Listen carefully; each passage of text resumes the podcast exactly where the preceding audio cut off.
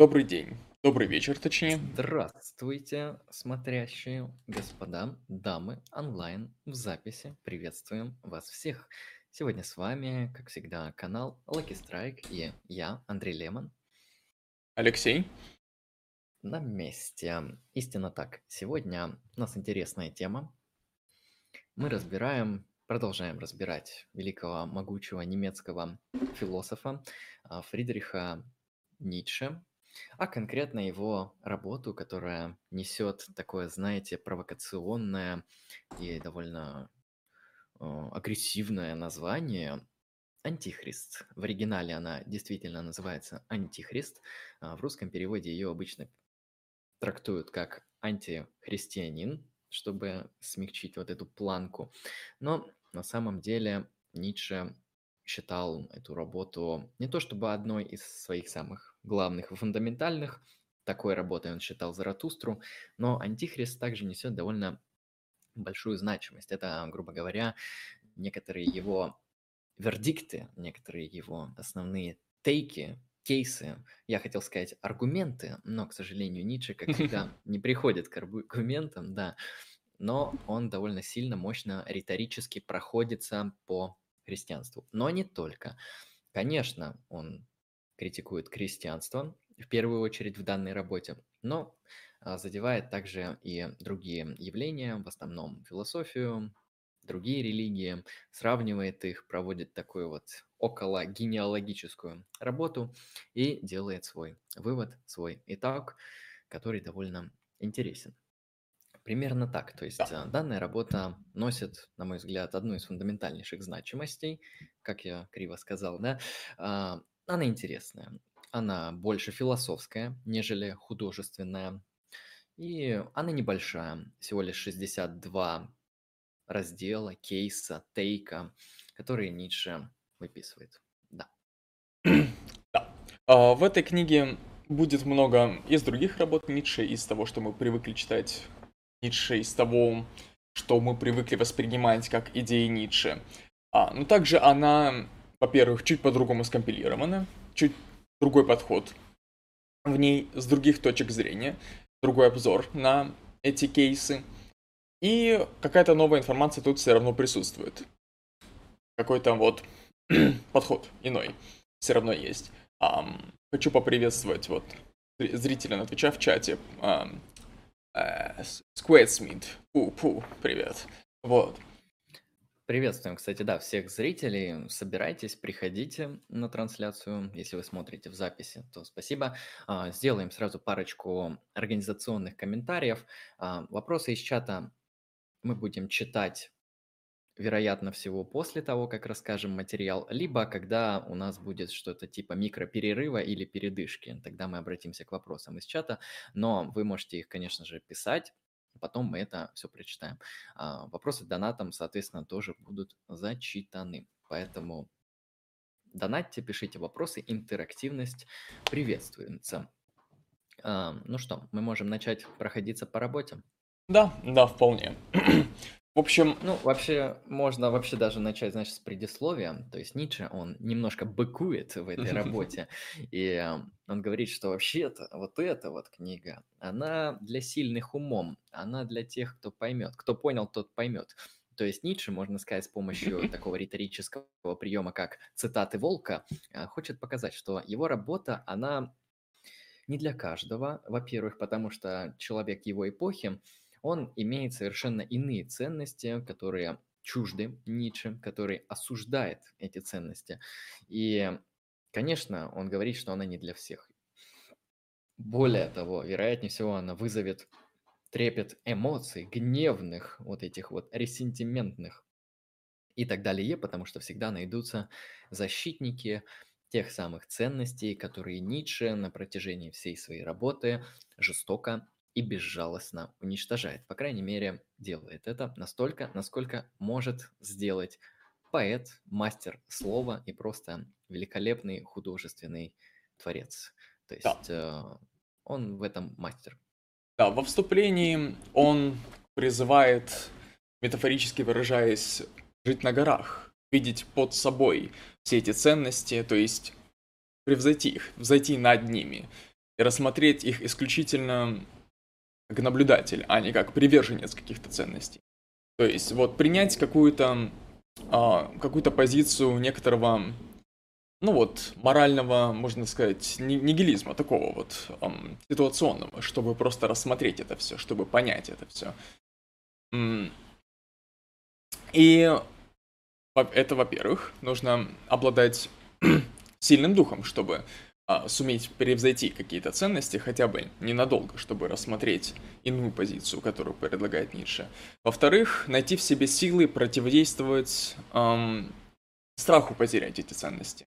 Вот. Эм, в этом подкасте будет, опять же, много цитат, как, как и обычно в подкастах про Ницше, потому что Ницше очень красиво пишет, Ницше филолог, и цитаты в его произведениях, они играют, ну, можно сказать, аргументативную роль даже. То есть, э, даже но именно роль аргументативную, да, это не аргументы, но это какие-то утверждения, которые, ну или не утверждения, какие-то высказывания, которые побуждают, точнее, которые призваны эм, сыграть какую-то убеждающую роль. Вот. И Ницше говорит, да, лучше жить, лучше жить среди льдов, чем под теплым веянием современных добродетелей. То есть лучше э, находиться вот в состоянии стресса, в состоянии от какого-то нигилистического отчуждения добродетелей, чем вот э, находиться во власти этой современных добродетелей. Ну, современных ему, конечно. Вот. Да, сейчас уже, в принципе, его идеи не кажутся чем-то таким, о боже, как вы так можете думать. А, ну, так или иначе, все равно люди до сих пор отзываются о Ницше, кто-то ультраположительно, кто-то ультра отрицательное, он не оставляет никого равнодушным, особенно молодых людей, потому что на молодежь работает риторика, это мы все понимаем. А, в этом плане, да, Ницше, он радикал для своего времени. Вот я зачитаю небольшую цитату из а, предисловия, которая как раз-таки является последним предложением предисловия. «Надо стать выше человечества силой, высотой души, презрением». То есть Ницше здесь будет, кстати, об этом несколько раз говорить, о, то, о том, что презрение, а, презрение к слабому, к какому-то человеку, который не имеет достаточно в себе воли к мощи, воли к жизни, воли к власти. То есть э, к неудачнику вот это вот чувство презрения, оно является ужасным, отвратительным. Это, можно сказать, основная ценность всех этих людей – которые сами по себе являются презренными по их онтологическому, можно сказать, аксиологическому статусу, будем употреблять такие сложные философские конструкции, они достойны презрения, однако им проявляется с точки зрения господствующей для Ницше морали сострадание, то есть слабому нужно помочь убогому, нужно помочь убогий, он на самом деле не такой убогий, как вам кажется. То есть э, это вы со своей высокой колокольни богатства, красоты, эстетики, с ваших каких-то башен, которые наполнены властью, мощностью и богатством, вы не видите, каково это быть убогим, скажет вам убогий. И он будет считать всех людей, кто лучше его неправильными, некачественными. И, конечно же, Ницше будет видеть причиной всего этого христианства. Это я так набрасываю некоторые черты, которые, соответственно, они будут просто в работе дальше раскрываться. Мы их увидим дальше. Так, что у нас после предисловия? Ну, Первый пункт. Да. А, Ницше начинает, в общем, свое произведение с постулирования своих, конкретно своих ценностей. Он говорит, что хорошо, все, что возвышает в человеке чувство власти, волю к власти, саму власть. Что дурно, все, что происходит из слабости. Что есть счастье? Это чувство растущей власти, растущей мощи. Да. Что вреднее всякого порока? Деятельное сострадание ко всем неудачникам и слабым. Тире христианство. Тоже еще одна цитата. Вот. И э, таким образом он постулирует основные ценности, ну, хорошего, правильного, здорового человека. Ну, здорового человека, да. Ницше старается по минимуму давать каких-то этических оценок, но, тем не менее, он предлагает такие притягаты, притягаты, при, блядь, предикаты, как больной, порочный и так далее, которые, в принципе, имплицитно можно трактовать как какую-то оценку, да? но он старается все равно от этого отходить. Да. Верно. А, он... То есть здесь, э, здесь можно сказать абсолютно верно то, что изначально Ницше призывает нас встать по ту сторону добра и зла. Или, как это можно выразиться более философски, выйти из этических систем, а, встать где-то над ними, на мета-уровень выдвинуться. А, но в то же время Ницше он, когда уже встал на этот метауровень, когда он познал, что все современные ценности – это ценности декадентов, это ценности упадка, разложения и кошмара просто, они вызывают у него ужас. Как такое могло произойти? Такая ужасная трагедия случилась с его народом, с его западной цивилизацией. Конечно, он видит в этом христианство. И Ницше предлагает свои ценности. Ну как свои? На самом деле это ценности, которые были до христианства. Это нормальные ценности с точки зрения Ницше. Э, ценности, которые, ну, вообще-то основаны на здоровье, да, на каких-то добродетелях в стиле Ренессанса, о чем он тоже пишет. То есть это ценности э, силы, власти, мощи, здоровья, красоты, эстетики, гения, творения, художника. Вот что-то подобное, что христианство обычно в большинстве своих ипостасях просто считает ну, как минимум чем-то опасным, а чаще всего просто порочным. Да. Um, так вот, Ницше обозначил эти ценности, и он утверждает, что, ну, опять же, в начале книжки, что таким должен быть человек. Вот, и такого человека должно взрастить. Um, Ницше также делает утверждение по поводу прогресса. Он считает прогресс фальшивой идеей современности. Он считает, что вот человечество не стремится к лучшему, оно не стремится к какому-то качественному усложнению, улучшению. Такие вот качественные, здоровые люди, эм, сильные, как бы, духом, да, обладающие волей к мощи, они существовали время от времени как случайности, они появлялись как случайности в течение истории. Да, то есть это были явно не закономерности, не что-то, что мы можем назвать нормой, а наоборот, это были единичные часто случаи, которые как раз-таки были результатом того, что выбивалось из нормы. И Ницше это как раз-таки больше всего ужасает. А, во-первых, современная ему эпоха это эпоха просвещения, да, плюс-минус уже, конечно, закатывающегося просвещения, но ценности просвещения – это ценности разума, света, прогресса, это ценности позитивные, да, которые а, там пропеллируют о том, что в будущем будет так или иначе все хорошо, неважно в какой его версии, там в коммунистической, в либеральной или еще какой-нибудь, но это эпоха прогресса. И Ницше говорит, что вообще-то то, что вы называете прогрессом, это абсолютный упадок и, деградация. И прогресс, прогрессивизм в таком его правильном понимании, как постепенное улучшение, как стремление к чему-то, что действительно лучше, качественно превосходит прошлое. Ницше предлагает именно такие ценности.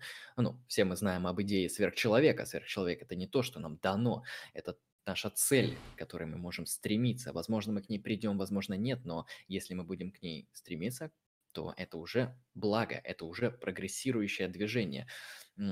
То есть э, Ницше, он будет очень много показывать, на самом деле, в течение своей работы, что те или иные ценности, которые актуальны для его времени или для недавнего прошлого, они ложные.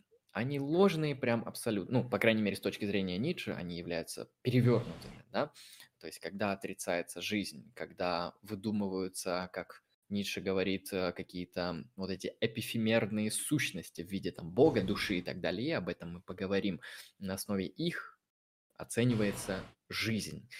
Это, конечно, декадент, это абсолютный упадок, абсолютная деградация и разложение. Ницше предлагает прогрессивную модель. Да, буквально один момент. Ам, зритель из чата утверждает, что есть какие-то особенности со звуком. Ты имеешь в виду, у меня прерывается сильно, жестко, неприятно, или как, или что? Ладно. В общем, от ответишь, а мы пока продолжим. да. В общем, Ницше подходит, э, ну, это, вот в вводной части, к тому, что он считает вообще симптомами болезни. Да? Болезни он называет христианством. Вот, христианина он называет больным животным. Под симптомами э, болезни он подразумевает отхождение от всяких инстинктов, от стремлений, которые в человеке он считает природными, здоровыми, правильными. Вот. И он говорит, что христианство, оно выцепило вот эти вот инстинкты, их извратило, их перевернуло, эм, назвало их не, нездоровыми, назвало их отвратительными, ввело их в ранг порока. Вот. И вот это вот, этот подход, отрицание этой жизни, да, во-первых, он называет это нигилизмом, нигилизмом именно вот в том смысле, что отрицатели жизни, да, и он называет это декаденс, он называет это испорченностью, он называет это упадком, упадком всякого здоровья, всякой, ну, всякого человеческого. И как здоровым человеком, точнее вот а, воля, воля к власти, воля к мощи, она может выражаться как в отдельном человеке, так и в группе людей, так и в целых государствах, так и испорченность, декаденс. Да. Оно может Народы, выражаться... коллективы, то есть воля к власти — это то, что присуще вообще бытию с точки зрения Ницше, по крайней мере, органическому. Да. Вот цитата еще одна. «Сама жизнь ценится мною, как инстинкт роста, устойчивости, накопления сил, власти. Где не достает воли к власти, там упадок». А, прежде чем мы скажем про а, основные великие цитаты из данной работы, я хочу сказать то, что Ницше, он вначале пытается пройтись по некоторым фигурам, а, которых не то чтобы христианство, но вот эти вот декадентские ценности испортили. Грубо говоря, Ницше проходится по тем людям, которых он в каком-то смысле уважает, да, они оказали на него то или иное фундаментальное влияние. В данном случае я говорю про Шопенгауэра и про Паскаля. В этих людях он видит те или иные проявления вот этой здоровой воли. Но видит также Ницше и то, что на определенном этапе они сбиваются с пути, принимают эти декадентские ценности и теряют себя. То есть э, он видит это как трагедию, да, он говорит о том, что, вот смотрите, Шопенгауэр, а, Ницше, он, в принципе, в каком-то смысле наследник, наследник идей Шопенгауэра, то есть он тоже такой волюнтарист, если это можно таким термином назвать. А, Ницше считает, что мир – это воля к власти, да, как и Шопенгауэр, который считает, что мир – это воля и представление. То есть здесь они наследуют друг друга. Ну и сам Ницше пишет в одной из своих а, работ, посвященной Шопенгауэру, о том, что он оказал на него фундаментальное влияние. Когда Ницше читал его работу, у него произошло а, что-то, что можно сказать, называется озарение. Да, он нечто понял, фундаментально понял, в глубоком смысле. И против Шопенгауэра он высказывает то, что Шопенгауэр, да, он в своей работе, когда он говорит об этике, он опять же возвращается вот к этим декадентским ценностям, к морали сострадания, к морали прощения. Вот эти все чуть ли не христианские ценности, они наследуются Шопенгауэром. Это действительно так, это можно увидеть в его работе. А, хотя он, конечно, такой довольно восточно направленный философ, но речь не о нем. Суть в том, что он говорит, даже великий Шопенгауэр, замечательный и великолепный, ошибся, ошибся, и его поглотили эти декадентские ценности. Также он пишет и про Паскаля, про человека, который является действительно в интеллектуальном плане сверхчеловеком. Да, то есть Паскаль, он не только философ, хотя я думаю, некоторые люди вообще только сейчас узнали, что Паскаль это философ. Это физик, математик, э, писатель, философ, литератор. То есть это человек, знаете, не слабого ума, при этом с очень трагичной судьбой. И Ницше говорит, что Паскаля погубило христианство, его христианские ценности, его очень сентиментальная забота о первородном грехе, оно его и погубило. Хотя задатки, задатки вот эти вот чуть ли не сверхчеловеческие, да, потому что мыслитель из Паскаля просто великолепный, по крайней мере, действительно мощный, он внес фундаментальный взгляд, этот вклад в науку и не только. И ценности декадента, они губят даже вот таких вот сильных, мощных людей, интеллектуально сильных и мощных. А дальше он будет говорить про Канта, это мы попозже. Примерно так.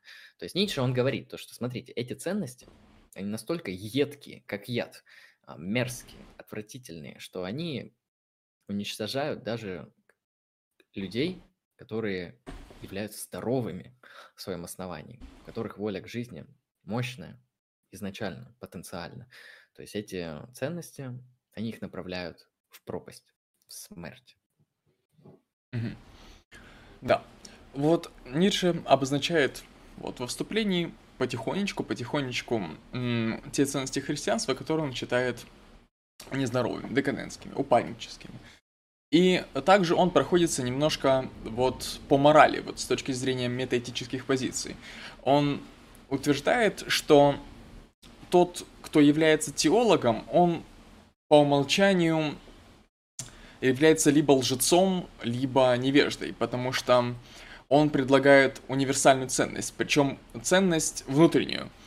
Он говорит, что вот есть вера, ну, теолог говорит, что есть вера. Вера является источником всех ценностей. Как бы сама по себе какая-то вот, универсальная. И теологи, они отрицают всякие иные ценности, то есть всякую иную позицию.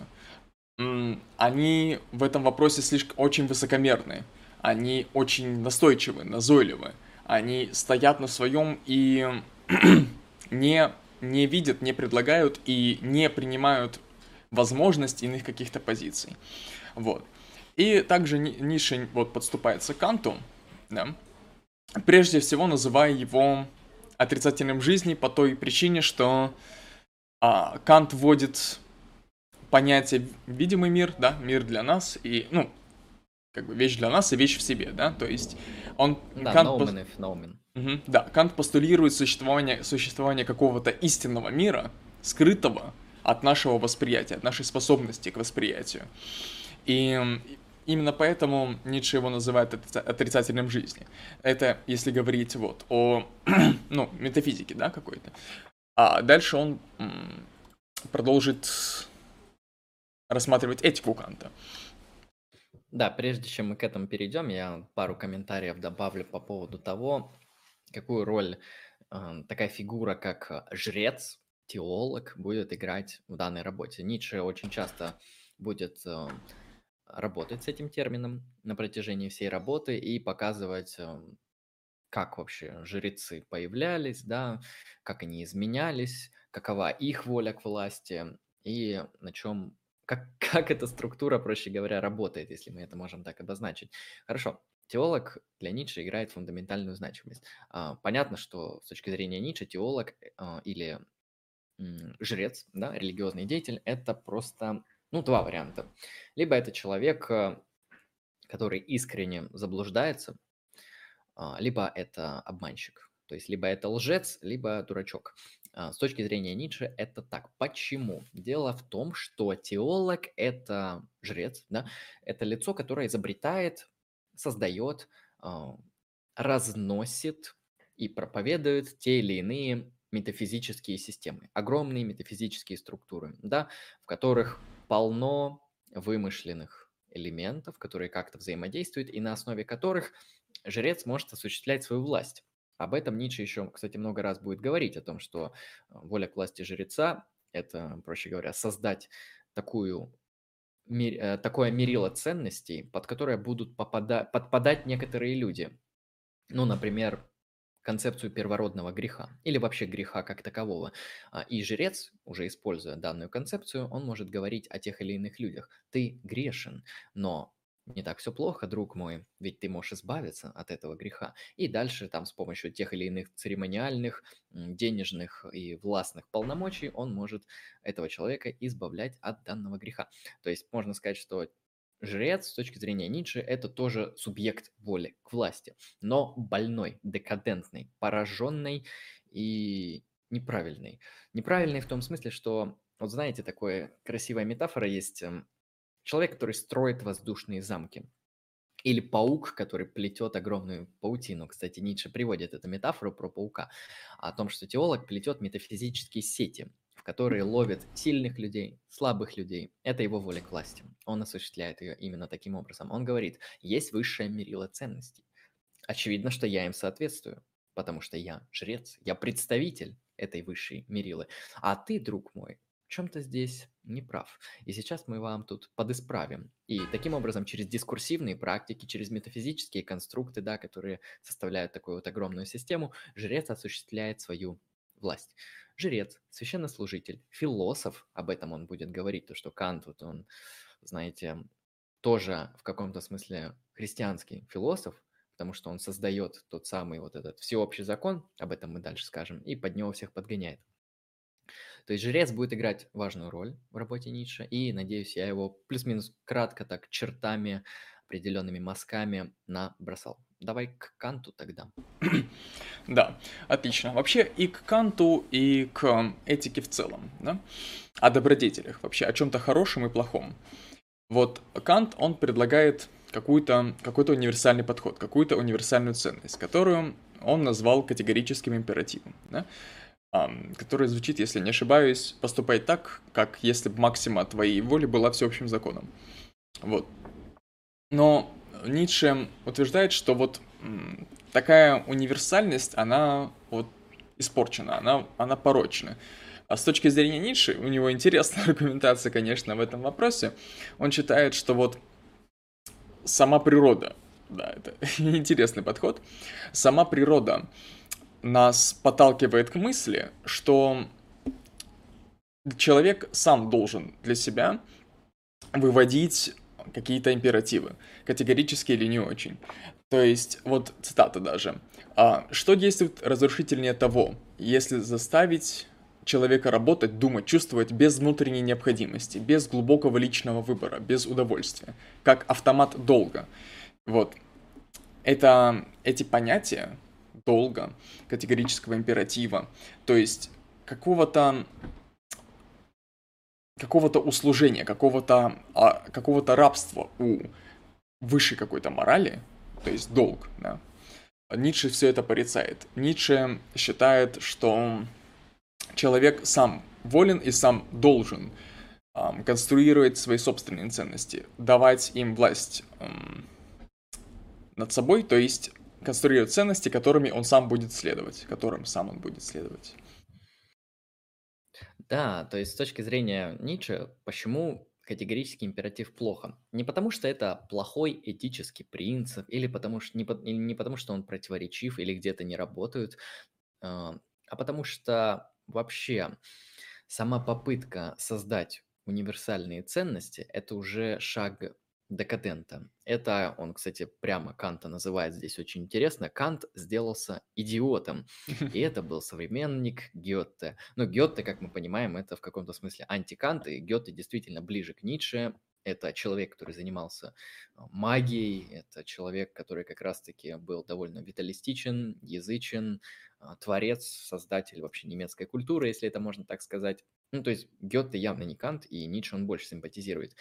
А Кант это вот такой вот, знаете, это как пастор, это как какой-то христианский теолог на максималках.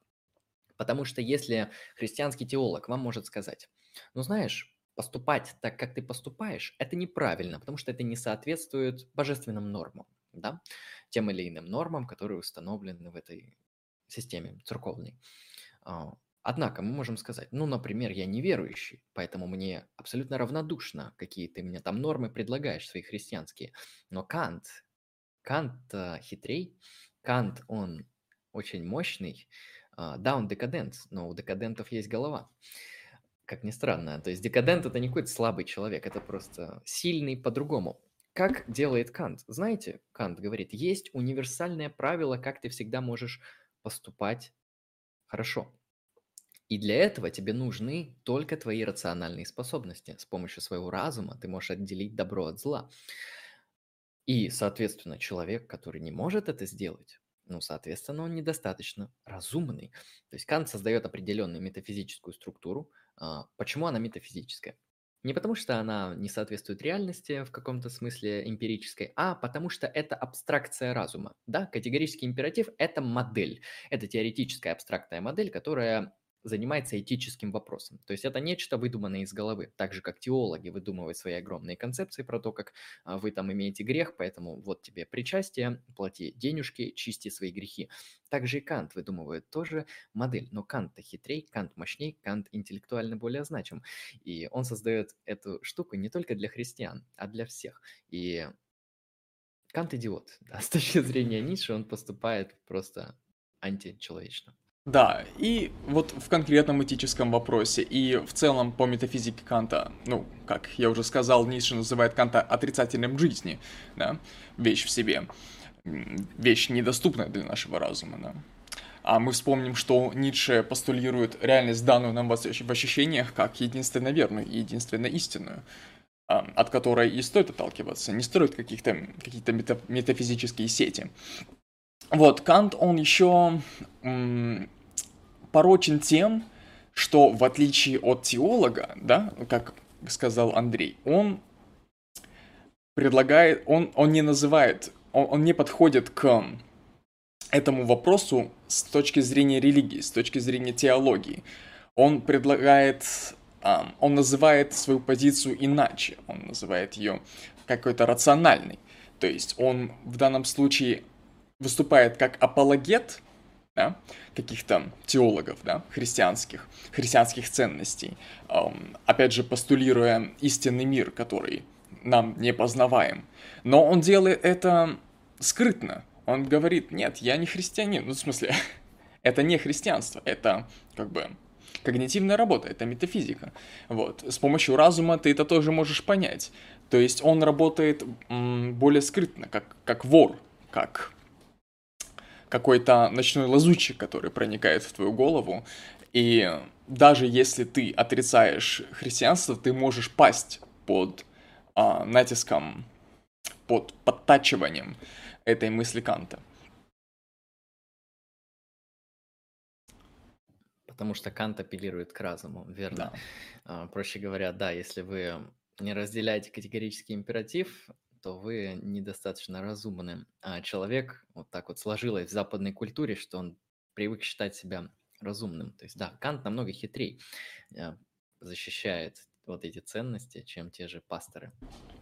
Да, Ницше идет еще дальше. Он рассматривает эту разумность. Да? Он говорит о том, что люди привыкли вот находиться в некотором тщеславии, в некотором высокомерии, наблюдая свой разум, предполагая, что разум — это то, к чему стремилась живая природа, то, к чему стремились ну, развитие в природе. Разум — это какое-то достижение, разум — это какая-то награда, это символ какой-то, возможно, даже божественности. Разум, дух, душа, я. Вот. А, но Ницше поступает по-другому. Он говорит, что человек, он в принципе тоже животное. Вот. И наука в то время, она, там, дарвинизм и все прочее, она все тоже постулировала человека как часть животного мира. И Ницше к этому отсылает в том числе. И Ницше называет а, разум над некоторым, некоторым феноменом, стечением обстоятельств, которое который может быть полезен, но и который эм, влечет за собой большой риск и даже вред очень часто. То есть у него даже есть интересная цитата из Заратустры. Да? «Не есть ли наша душа бедность и грязь и жалкое довольство собой?»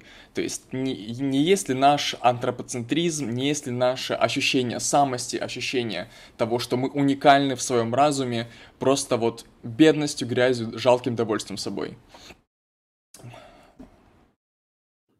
Да, если напомнить исторический контекст, то действительно во времена Ницше был популярен дарвинизм, он там только появился и вызвал большой бум, и много последователей было. А, да, Ницше там прямо пишет в одной из своих цитат то, что сначала считали, что человек это нечто божественное, сейчас же мы понимаем, что человек это нечто животное, а, что свойственно больше животному миру, чем нет. И, соответственно, позиция, да, о том, что человек это нечто божественное, это нигилистическая позиция, потому что то животное, что есть в человеке, оно отрицается, да, потому что оно не божественное. То есть дарвинизм это хотя бы что-то, что плюс-минус а, делает подступье к тому, что есть человек. То есть все мы согласны с тем, что человек это animal, да, это организм, это животное. Хотя вот а, во времена Ницше это было не так очевидно и не так актуально, поэтому, конечно, он делает на этом акцент. Ницше в дальнейшем будет критиковать в своей работе вообще все метафизические концепты, ну или назовем их помягче, э, рациональные категории. А, он их будет критиковать, описывать, что они иллюзорны, да, они инструментальны, они выдуманы для определенных целей, целей воли к власти определенных людей, группировок и так далее. Сразу, конечно же, попадут под атаку христианство, которое выдумывает вот давайте сразу перечислять с вами, какие категории метафизические выдумывает христианство. Личность, душа, грех, спасение, высшие ценности, там, абсолют, Бога а, и так далее. Как известно, все эти концепции, они не имеют отношения к реальному миру. Да, ты их не можешь пронаблюдать в опыте что-то из того, что я назвал. Это внеопытные вещи по определению, эм, априорные. Но с помощью этих вещей творятся как раз-таки очевидные эмпирические действия. Там люди осуществляют свою власть. И Ницше его основной проект вообще в чем заключается? Что вот эти все ценности, которыми просто нагромождена европейская культура, они иллюзорны. Он хочет подступить к тому, что они иллюзорны. Для Ницше это все очевидно. Он хочет, чтобы другие люди поняли, что это условные конструкции, которыми мы описываем опыт для тех или иных целей. А, Причем они могут приводить к таким плачевным последствиям, как декаденство, как вырождение, как уничтожение вообще а, сильных, здоровых, красивых, а, цен, целостных и разумных людей. Потому что все эти ценности, они ставятся под порицание вот этими всеми метафизическими системами. А, да, то есть э, часто даже в той же нашей любимой прекрасной стране бывает от некоторых людей ты можешь услышать, что хули ты все умничаешь, сука, ты чё? Вы сами понимаете, какое слово там стоит, которое я не могу произнести. То есть умма, то есть некоторая характеристика, которая свойственна здоровому человеку, да, который не пропил свой мозг там, а, проводит досуг нормально и культурно, а, который может аналитически связывать свои предложения.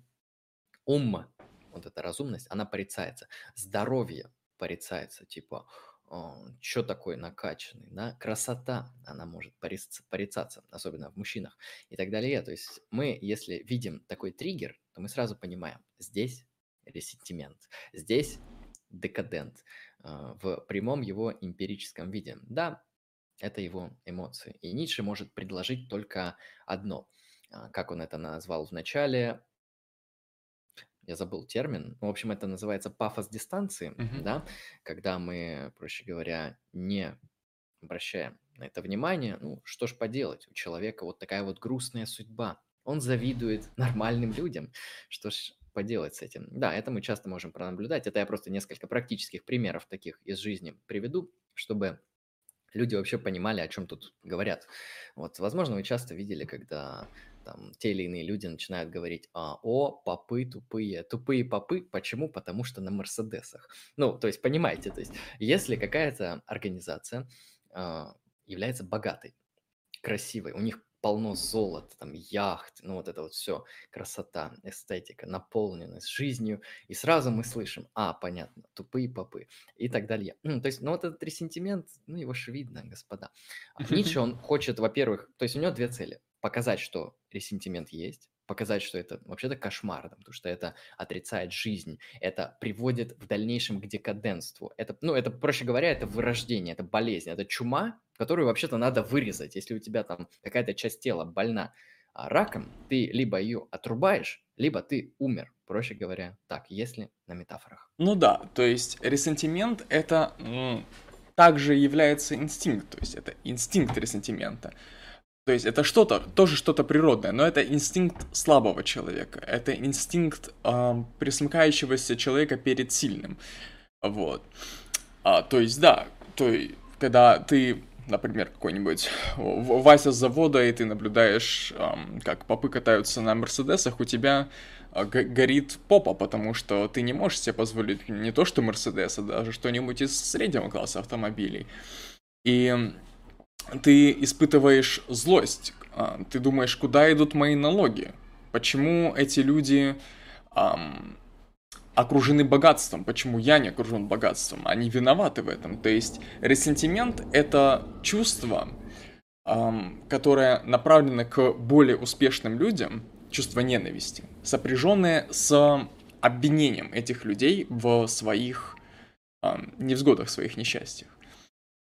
Вот. И как Ницше до, ну, достаточно подробно раскрывает в своей работе «Генеалогия морали», а, ресентимент, инстинкт ресентимента, чувство ресентимента, оно находится вообще в основе христианской этики, в основе этой критики здоровых природных добродетелей, критики силы, критики вот, сильной воли, воли к власти, воли к мощи.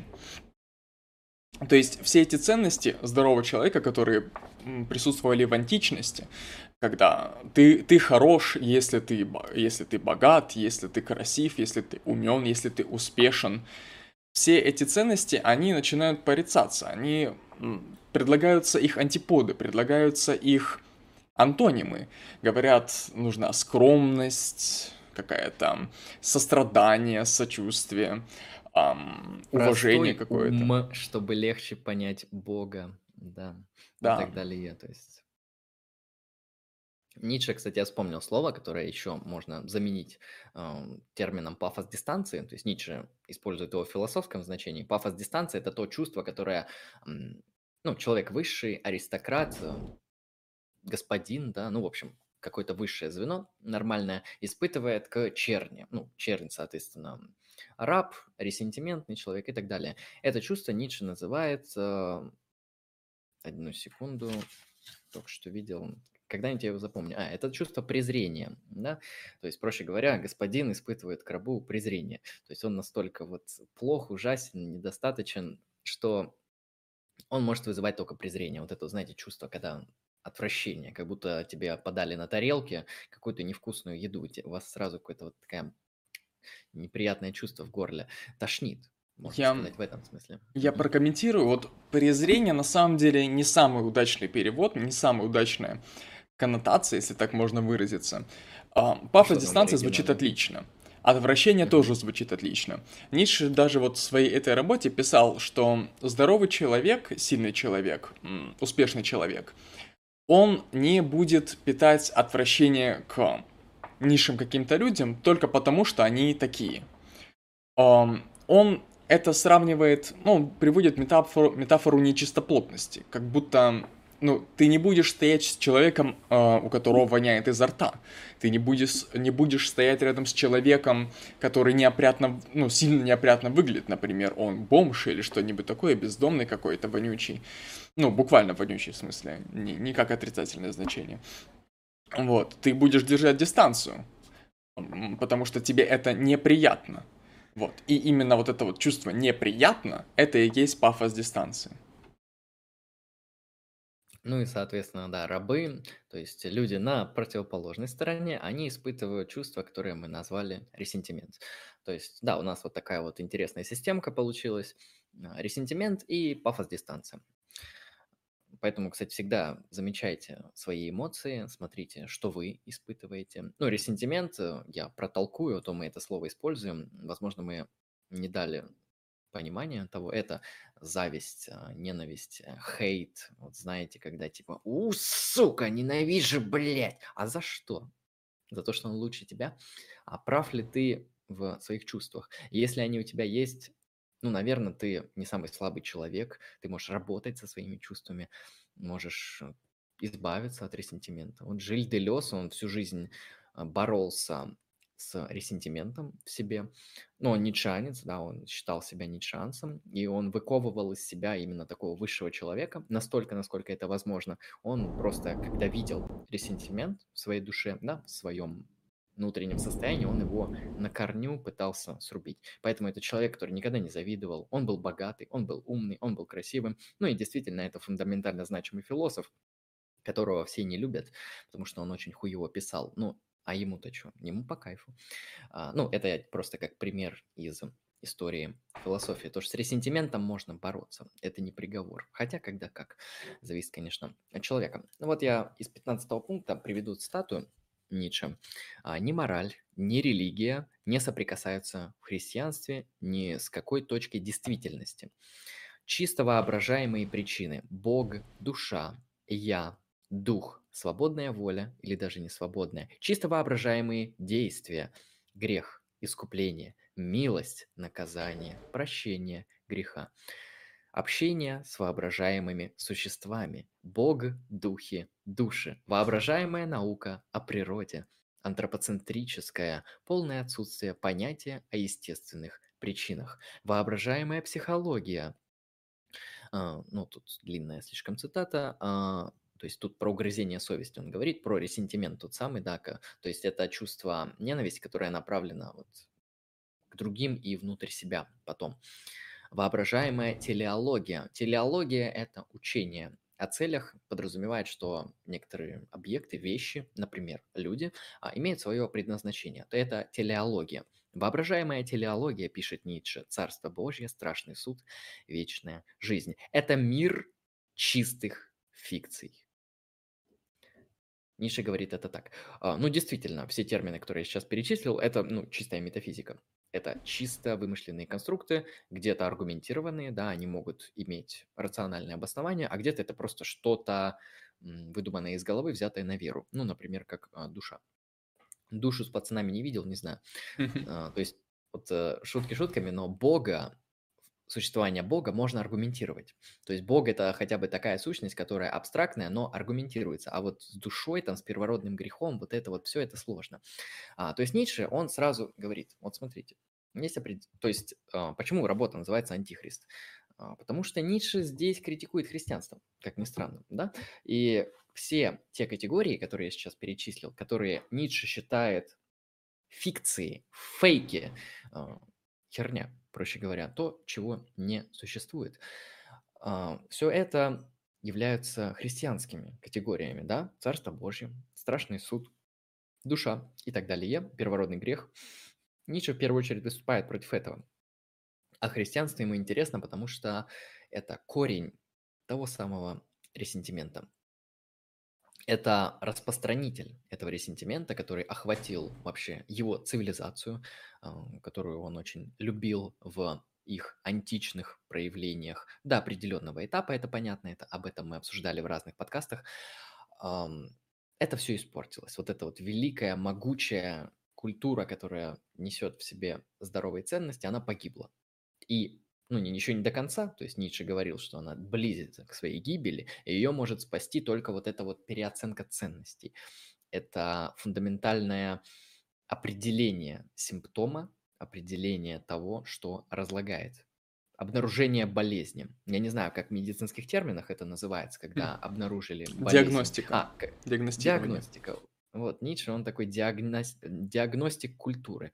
И он видит этот корень, и он пытается с ним бороться. А чтобы с ним бороться, нужно с ним серьезно разобраться. Нужно предложить пилюлю. И эта книга это, в принципе, пилюля. Да, давай дальше. Да, ну я, я, еще, я еще прокомментирую, что вот все, угу. все перечисленное, все эти фикции, все эти придуманные вообще непонятно откуда конструкции метафизические, они эм, тем и плохи, что плохо соотносятся с реальностью. Как я уже говорил, а Ницше, он, у него какая, он испытывает какую-то аллергию вообще а, к подобного рода конструкциям, которые непонятно откуда взялись и непонятно что означают.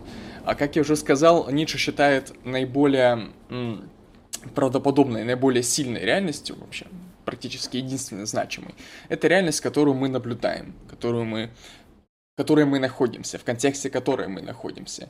И в контексте этой реальности мы не наблюдаем грехов души, свободной воли и всего такого прочего. И вот а, именно потому, что эти понятия, они оторваны от жизни, они противопоставлены жизни, эм, они отделены от нее и, и бессмысленны, именно поэтому Ницше их и порицает.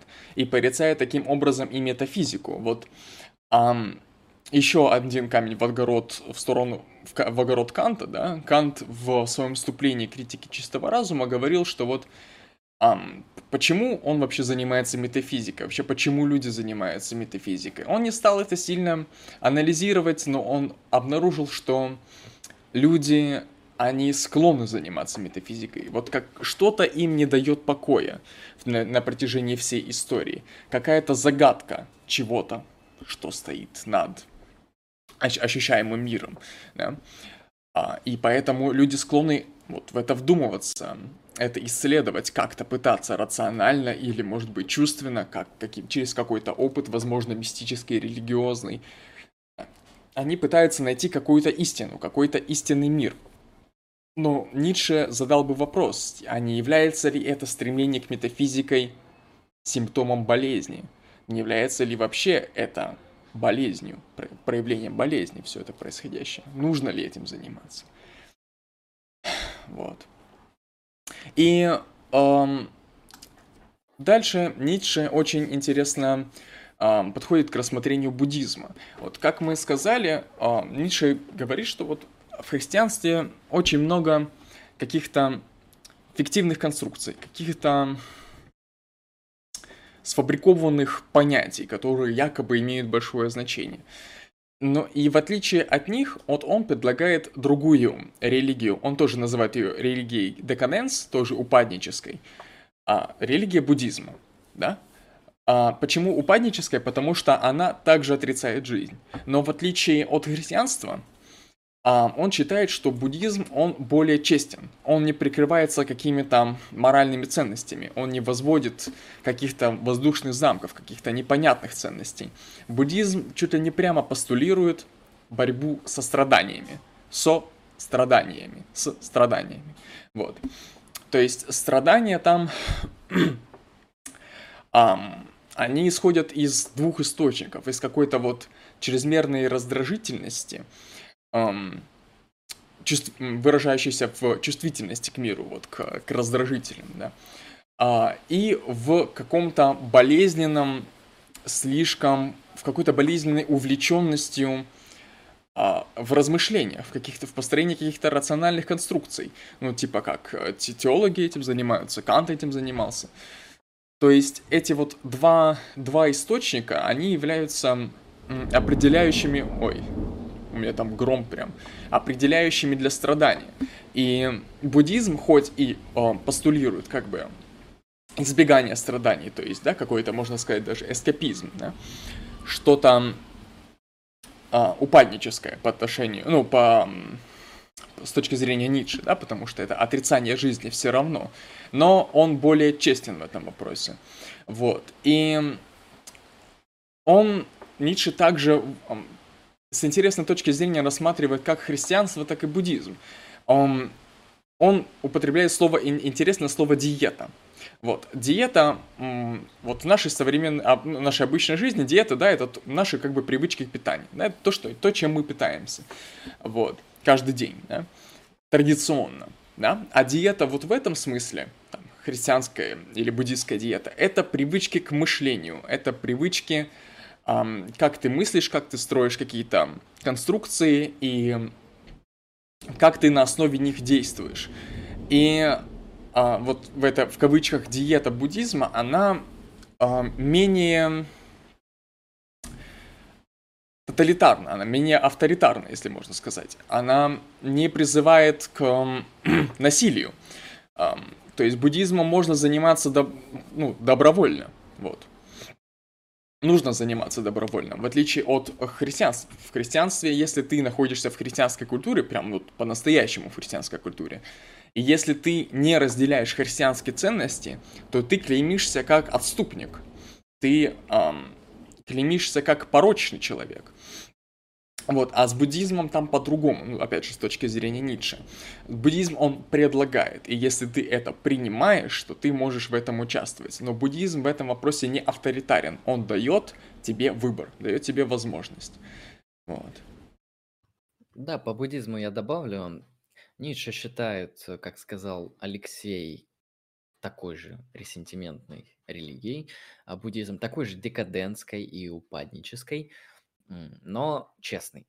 То есть христианство действительно, ну, тут никто спорить не будет, количество метафизических конструкций, количество интеллектуальной нагруженности христианства, оно намного мощнее, чем буддизм. То есть буддизм это действительно, ну, то есть люди до сих пор спорят, это вообще религия, философия, образ жизни, там как бы набор каких-то принципов, как мне жить и так далее. То есть с христианством понятно, что это религия, потому что там вот такая вот огромная конструкция, где Бог спасает человека. С буддизмом все сложнее. Там, буддизм это определенный, да, конечно, образ жизни, декадентский, а, но он более честный. Да, он более лаконичный, честный, понятный. А, Ницше относится к нему более положительно, чем к христианству, но очевидно, что плохо, потому что это упадок. Это тоже форма декадента. А, я хочу тут еще одну цитату привести. А, то есть почему христианский Бог – это ничто? А, ничто в том смысле, что что с точки зрения Ницше является бытием. То есть, проще говоря, что есть. А, есть реальность, данная нам в ощущениях. Есть феномены в том или ином виде. Это бытие, соответственно. А Бог христианский с точки зрения Ницше – это ничто. Это что-то, что это отрицает. Вот интересная цитата Бог, выродившийся в противоречие с жизнью, вместо того, чтобы быть ее просветлением и вечным ее утверждением. Бог, объявивший войну жизни, природе, воле к жизни. Бог, как формула всякой клеветы на посюстороннее, для всякой лжи о посюстороннем. Посюстороннее то, что здесь находится в нашем мире. Бог, обожествляющий ничто освещающий волю к ничто. А, то есть в чем суть? Вот есть вот этот э, христианский бог, да, с точки зрения Ницше. И этот бог, он отрицает все земное. Проще говоря, он антиземной. Это не секрет ни для кого. С этим согласятся даже христиане. То, что мир – это не бог, и все, что в мире, оно чуждо Богу. Ну, сам Христос, сам Бог в Евангелии говорит то, что мое царство не от мира сего. То есть с этим, я думаю, не будут спорить христиане. А, но если Бог это не вот это вот жизненное бытие, то что это? Это ничто. В конструкции, в метафизике Ницше, да, метафизика здесь не в плохом смысле, а учение о том, что у Ницше есть то, что является бытием у Ницше, то есть это наш мир феноменальный. В этом плане Бог – это ничто, потому что он не является физическим объектом, так более того, он устанавливает ценности откуда-то оттуда, от посюсторонней реальности, для этой поси, неправильно сказал, то есть трансцендентный Бог устанавливает ценности для нашей реальности, так эти ценности, они антижизненные, они ценности ничто. Почему? Потому что они, грубо говоря, отрицают жизнь. Поэтому они ничто. А жизнь это то, что есть. Вы являетесь жизнью, я являюсь жизнью, животные и так далее. И все мы находимся в движениях благодаря воле к мощи. Это принцип, который, грубо говоря, движет вообще эти объекты так, как они двигаются. Ну и, соответственно, есть эта воля к мощи больная, декадентная, а есть здоровая. Да. Вот. Дальше он подходит как бы следующий этап книги, следующий, ну, как бы условно, условный раздел. То есть там нет разделов, там есть набор кейсов, набор глав, если так можно выразиться, но они как-то вот по, по последовательности их можно разделить на некоторые такие разделы. Следующий раздел, он касается генеалогии, то есть он чуть более предметен, чуть более конкретен. Ницше старается рассмотреть историю христианства, историю жречества, так называемого. И, э, ну, и как-то его проанализировать. Вот. Ну, не то, что изнутри, да, а как-то, как-то, в общем, постараться вникнуть. Да? И он начинает эм, с такого положения, ну, которое достаточно очевидно. Э, христианство, оно откуда-то появилось, да? Оно появилось на какой-то конкретной почве. оно появилось на какой-то конкретной почве в, ну, можно сказать, в умах, да, среди определенного народа, иудейского народа. Вот. Это, как говорит Ницше, это не есть движение враждебное иудейскому инстинкту, оно есть последовательное развитие иудейского инстинкта. И можно было бы посчитать, что на самом деле вот это очень, очень скользкая часть, очень скользкий раздел, потому что можно было бы посчитать, что тут много антисемитизма. Но, во-первых, Ницше сам эм, утверждал, что он ну, негативно относится к антисемитам. Во-вторых, при анализе, при анализе данного раздела можно понять, что вообще Ницше хотел сказать. И антисемитизма мы тут не найдем. Вот конкретно следующая цитата. Очень интересная цитата. Евреи – это самый замечательный народ мировой истории, потому что они, поставленные перед вопросом «быть или не быть», со внушающей ужас сознательностью предпочли быть какой бы то ни было ценой. И этой ценой было радикальное извращение всей природы. Под радикальным извращением всей природы имеется в виду как раз а, постулирование, как раз вот введение этих самых ам, ценностей иудаизма ну, и, известно, что иудаизм это как бы основа для христианства. Христианство возникло на иудаизме.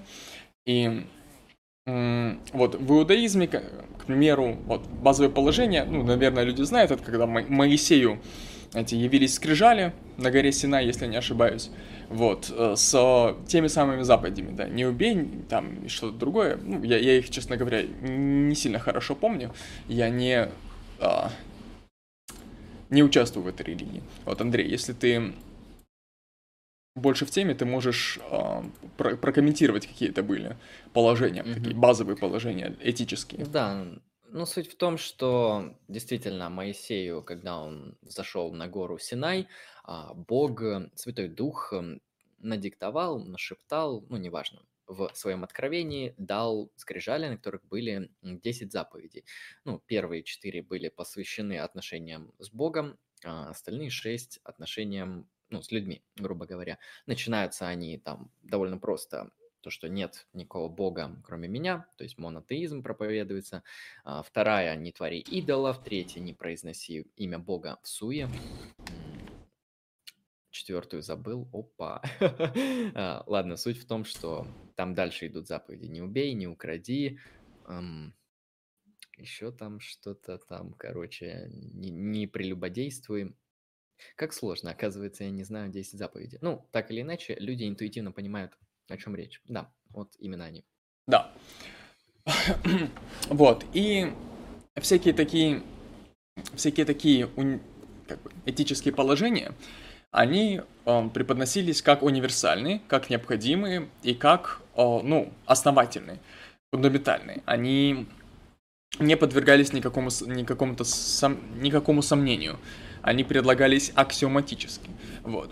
И эти ценности выражены, во-первых, в заповедях, во-первых, во-вторых, в, как бы, в последующем развитии в Библии, да.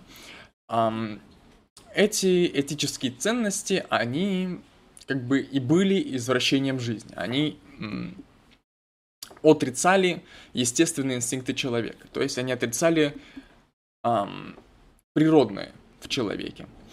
Вот. И с точки зрения Ницше, э, для иудеев это был э, чуть ли не единственный способ такую религию создать. Ну, возможно, она сама появилась, но, в общем, смысл ясен. Эм, чтобы выжить. Потому что иудеи долгое время были угнетаемым народом. Вот. И долгое время не, не только вот в временах, описанных в Библии, да, но и можно это пронаблюдать совершенно спокойно, а, ну, просто в нашей истории. Очень, очень часто мы слышали в истории конкретно об антисемитизме у нас. Вот целый, целый, целая середина 20 века, целая мировая война была, а, в общем-то, под знаменем антисемитизма. Основано. Именно так. Да, и вообще антисемитизм исторически такое укоренившееся явление на Западе, в России тоже. То есть во многих местах евреи угнетались просто по признаку того, что они евреи. Вот. Это по-разному обосновывалось, да, но, по крайней мере, этот народ действительно был очень угнетенным и проблематичным для многих других народов. Вот это было неприятно. Да. И э, у иудеев возникла эта религия, которая каким, каким-то образом, в общем, она получила распространение на нашу европейскую культуру. А, ну, ладно, просто на европейскую цивилизацию, можно так сказать. И Ницше не имеет ничего против евреев, ничего против иудеев, но он эм, выражает некоторую печаль по поводу того, что э, окружающие его люди, вот, ну, окружающие его немцы, окружавшие его немцы вот его время, они все еще находятся вот в этой, можно сказать, даже чужеродной традиции. Они, эм, все, они являют, находятся в цивилизации, в которой укоренилось это вот эм, христианство, которое явля, имеет в своем корне эту иудейскую систему ценностей, которая была актуальна, которая была действительно жизненно важной для иудеев, но которая сыграла отрицательную роль в европейском обществе. Она сыграла порочную роль. Она ослабила сильных и возвело к власти слабых.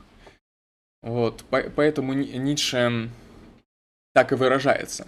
Но Ницше не является антисемитом, Ницше не любил антисемитов, и даже в своих письмах он утверждал, что ненавидит анти- антисемитов, потому что они посеяли раздор между ним и его сестрой.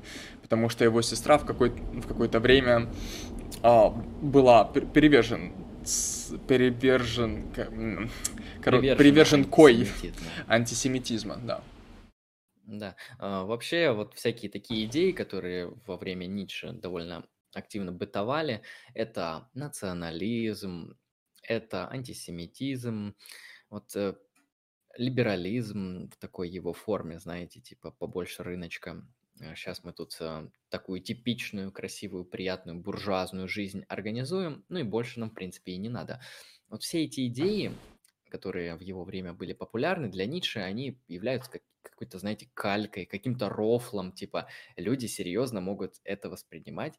Ну, это примерно как современные люди могут смотреть на какие-нибудь радикальные движения феминизма или левой идеологии, например, коммунистической, и смотреть на это серьезно. Типа, есть группа людей, которые действительно считают это серьезным, вы рофлите, смеетесь, не знаю, там в какой-то театр играете, или как это вообще понимать? То есть, на мой взгляд, Ницше, он примерно так же, с таким же непониманием, с такой же, знаете, интеллектуальной высотой смотрел и на данные ценности. Типа, какой антисемитизм? Господа, у вас цивилизация гибнет, вам нужно ценности радикально менять или просто будет коллапс.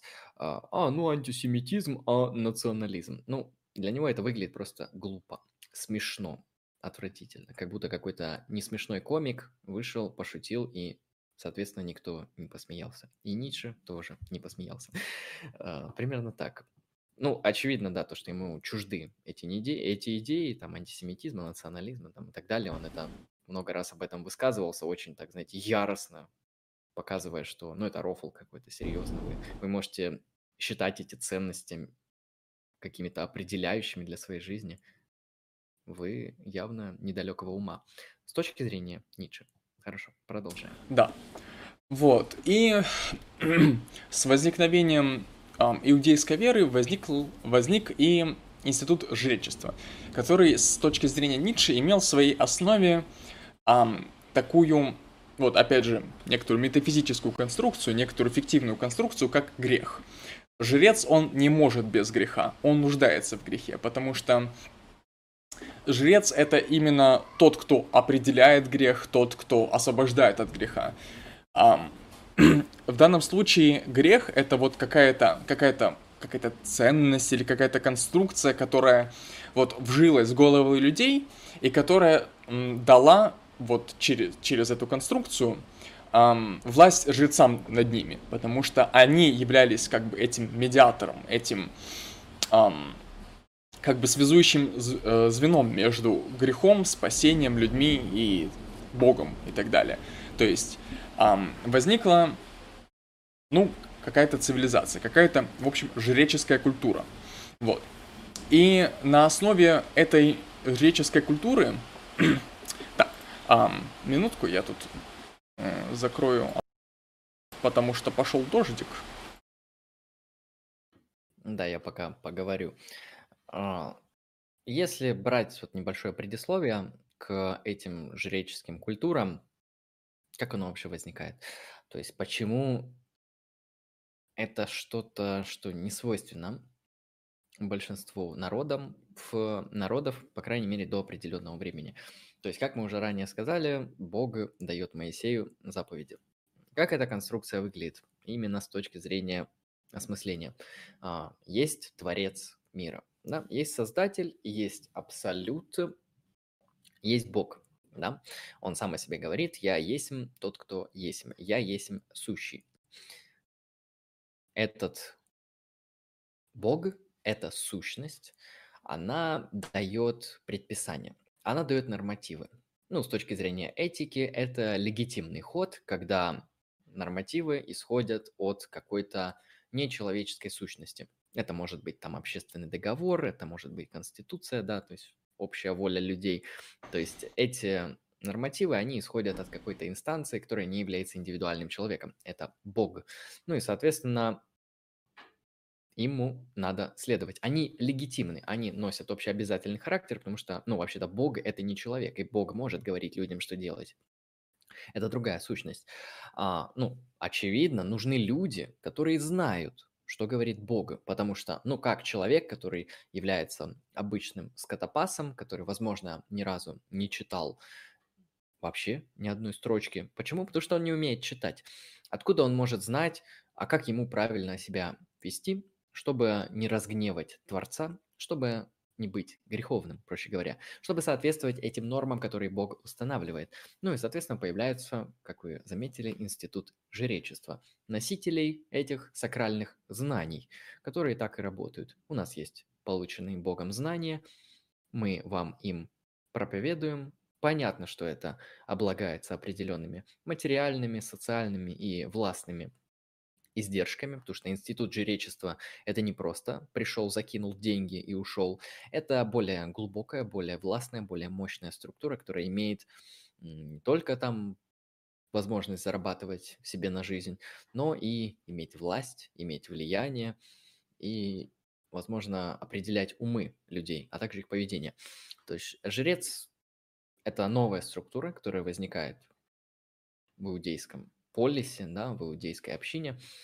А, ну, кстати, не только, потому что в Египте жрецы есть и так далее. Ну, я уверен, что Ницше, он будет, если он говорит о жрецах, он говорит о всех, в том числе христианских. Он это порицает, ему это не нравится. Да. И дальше начинается вот очень интересный момент вот в этой книге. А конкретно это переход к ну, к христианству, именно к христианству. То есть, когда появился Иисус. Вот. И Евангелие, так понимаю, да? Вот, Новый Завет. У Ницше есть... У, у него действительно интересный взгляд на это. Царство Божие, Царство Божие, а вот в христианстве, оно, вот это основной его тейк, да, оно не является чем-то что находится за пределами Земли. Оно не является чем-то трансцендентным, оно не является тем, что приходит после смерти. Um, Царство Божие это, ну, если грубо говорить, это состояние души. вот. Со Царство Божие, оно не является какой-то наградой за какие-то там действия. Царство Божие это вот состояние очищения. Да? Это, ну, можно сказать, не знаю, метафорически нирвана. И с точки зрения Ницше, Иисус, он был первым и единственным настоящим христианин, христианином. Вот. Когда а, Иисуса распяли, вот. Ой, не, я думаю, что мне нужно немножко подойти с другой стороны. Хорошо. Вот с точки зрения Ницше, Евангелие, ну вот смотри, я плохо представляю себе, что такое Евангелие, я просто говорю, что считает Ницше. Поэтому ты, если что, комментируй, хорошо? Вот. А, Ницше утверждает, что Евангелие, оно пришло с другой целью, чем прошлые прошлые религиозные тексты в этой, в этой религии. Оно не давало предписание, как думать, да? оно давало предписание, как действовать. Оно давало пример, как действовать. И Иисус, он э, своим, своей жертвой, так называемой жертвой, он дал пример, как действовать. Он не искуплял грехи всех людей. Он искуплял свой собственный грех и эм, дал пример, показал своим примером, как э, должно идти к Царству Божьему. Иисус, вот идя на смерть, он находился уже в Царстве Божьем. И, но его последователи, когда погиб, ну, когда его распяли на кресте, они, ну, грубо выражаясь, офигели. Да? У них э, появилось какое-то вот праведное оскорбленное чувство. Да? Как вот эта вот смерть может быть опровержением их идей, их религии. Возник вопрос, кто его убил, что его убило. И ответ был дан иудейское государство. Ответ был дан вот это вот институт жречества. Вот эти вот сильные. И так вот в самом христианстве, именно вот уже как христианство, там появился ресентимент. Ресентимент к вот этим вот сильным, господствующим людям. Вот. И Ницше очень много камней кидает в сторону Павла. Um, ну, высказываясь о том, что... Апостола Павла. Апостола Павла. О том, что Павел, он извратил м, учение Христа. Он начал проповедовать м, Царство Божие как награда. Он стал проповедовать вечную жизнь. Вот, Иисус, он, с точки зрения Ницше, он принял страдания, он принял смерть, он, как бы пришел к настоящему а, Царству Божьему, да, он смирился с этим. А Павел, он предлагал именно бессмертие, вечную жизнь. Он предлагал бегство от смерти, бегство от страданий, отказ от этого, отрицание жизни. А, добрый день, Пися Камушкин. Вот. И именно вот тогда, когда вот проявился этот ресентимент, проявилось это отрицание жизни, это стремление убежать от жизни, тогда появилась нужда и возмездии в суде, то есть в суде Божьем, да, как придет Бог во время второго пришествия и покарает всех. Вот. Будет страшный суд, да, где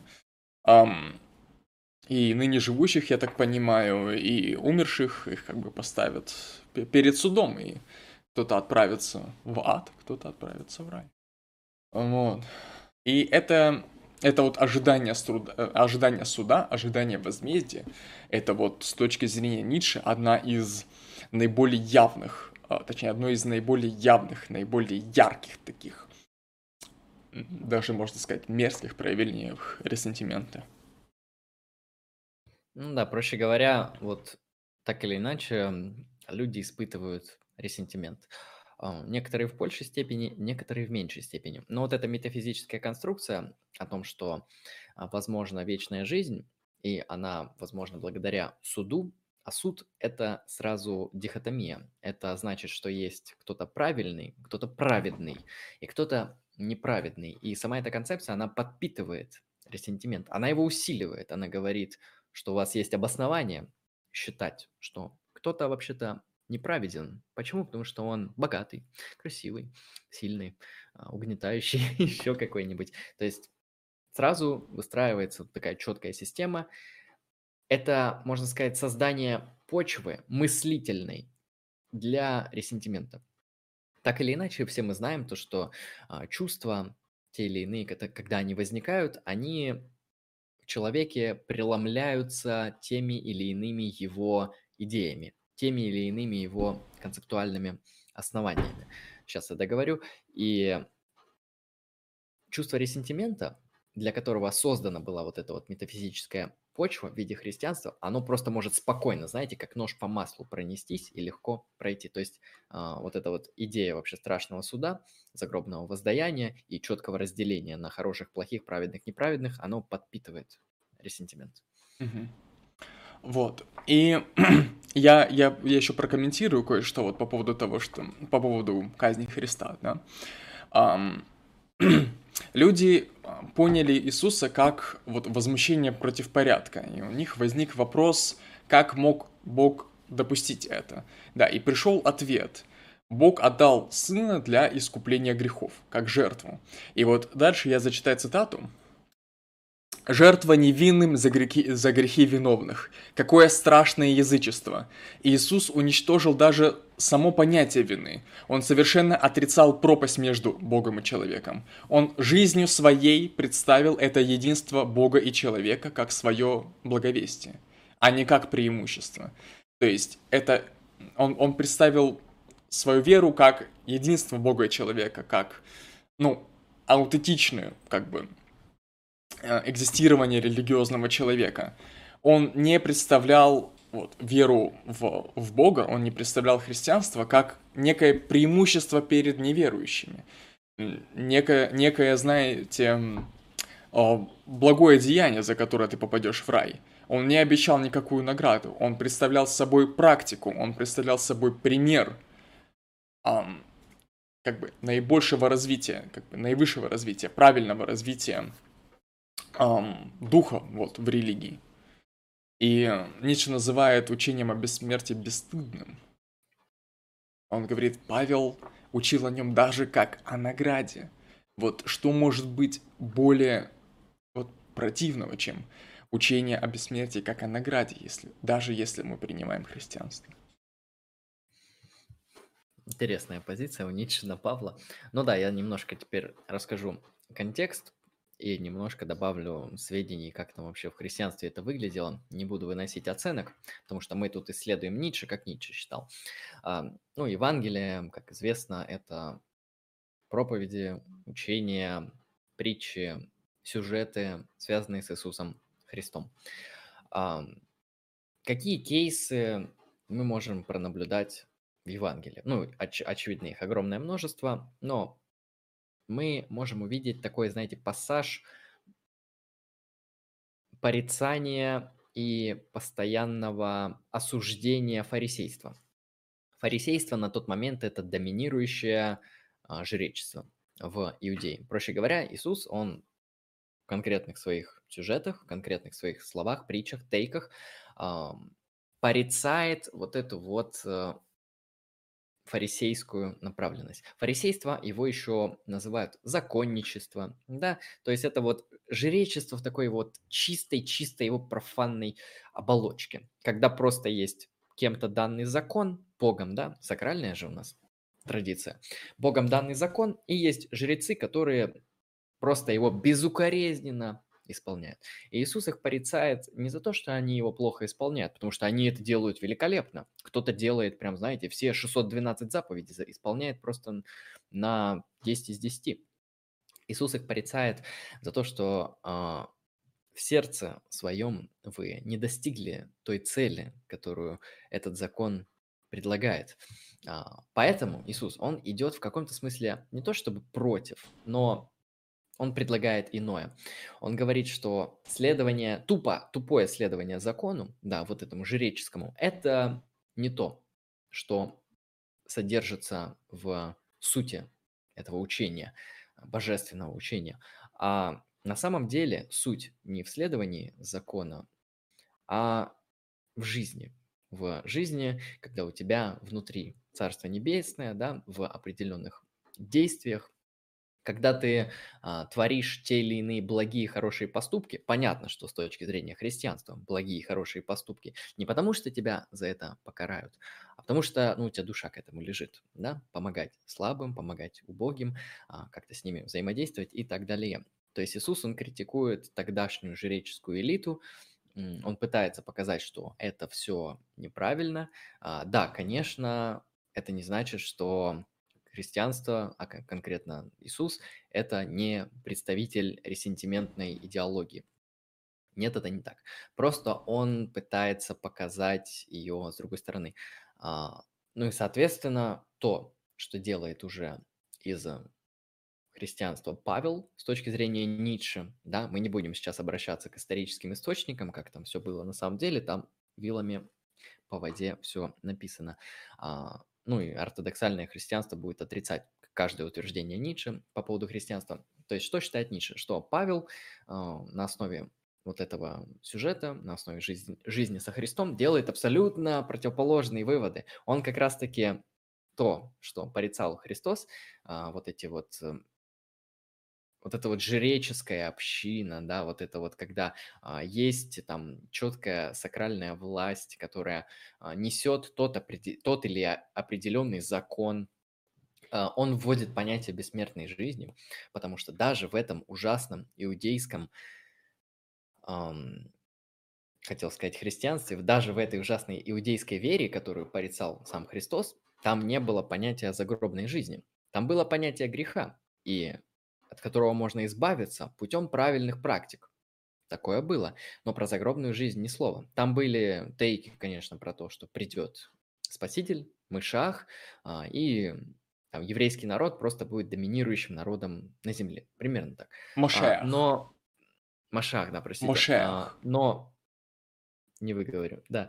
А, но суть в том, что про вот эту метафизическую загробную жизнь придумал как раз-таки Павел. И Ницше говорит, что это, ну, это просто сверх, знаете, сверхталант черни изобрести какую-то гадость, просто под насрать, как бы мы это сказали. То есть э, сделать концепцию бессмертной жизни, воздаяния, загробного суда и так далее. Вот это все, конечно, с точки зрения Ницше привнесено апостолом Павлом, который и является настоящим создателем христианства, который, которое актуально и современно для времен Ницше.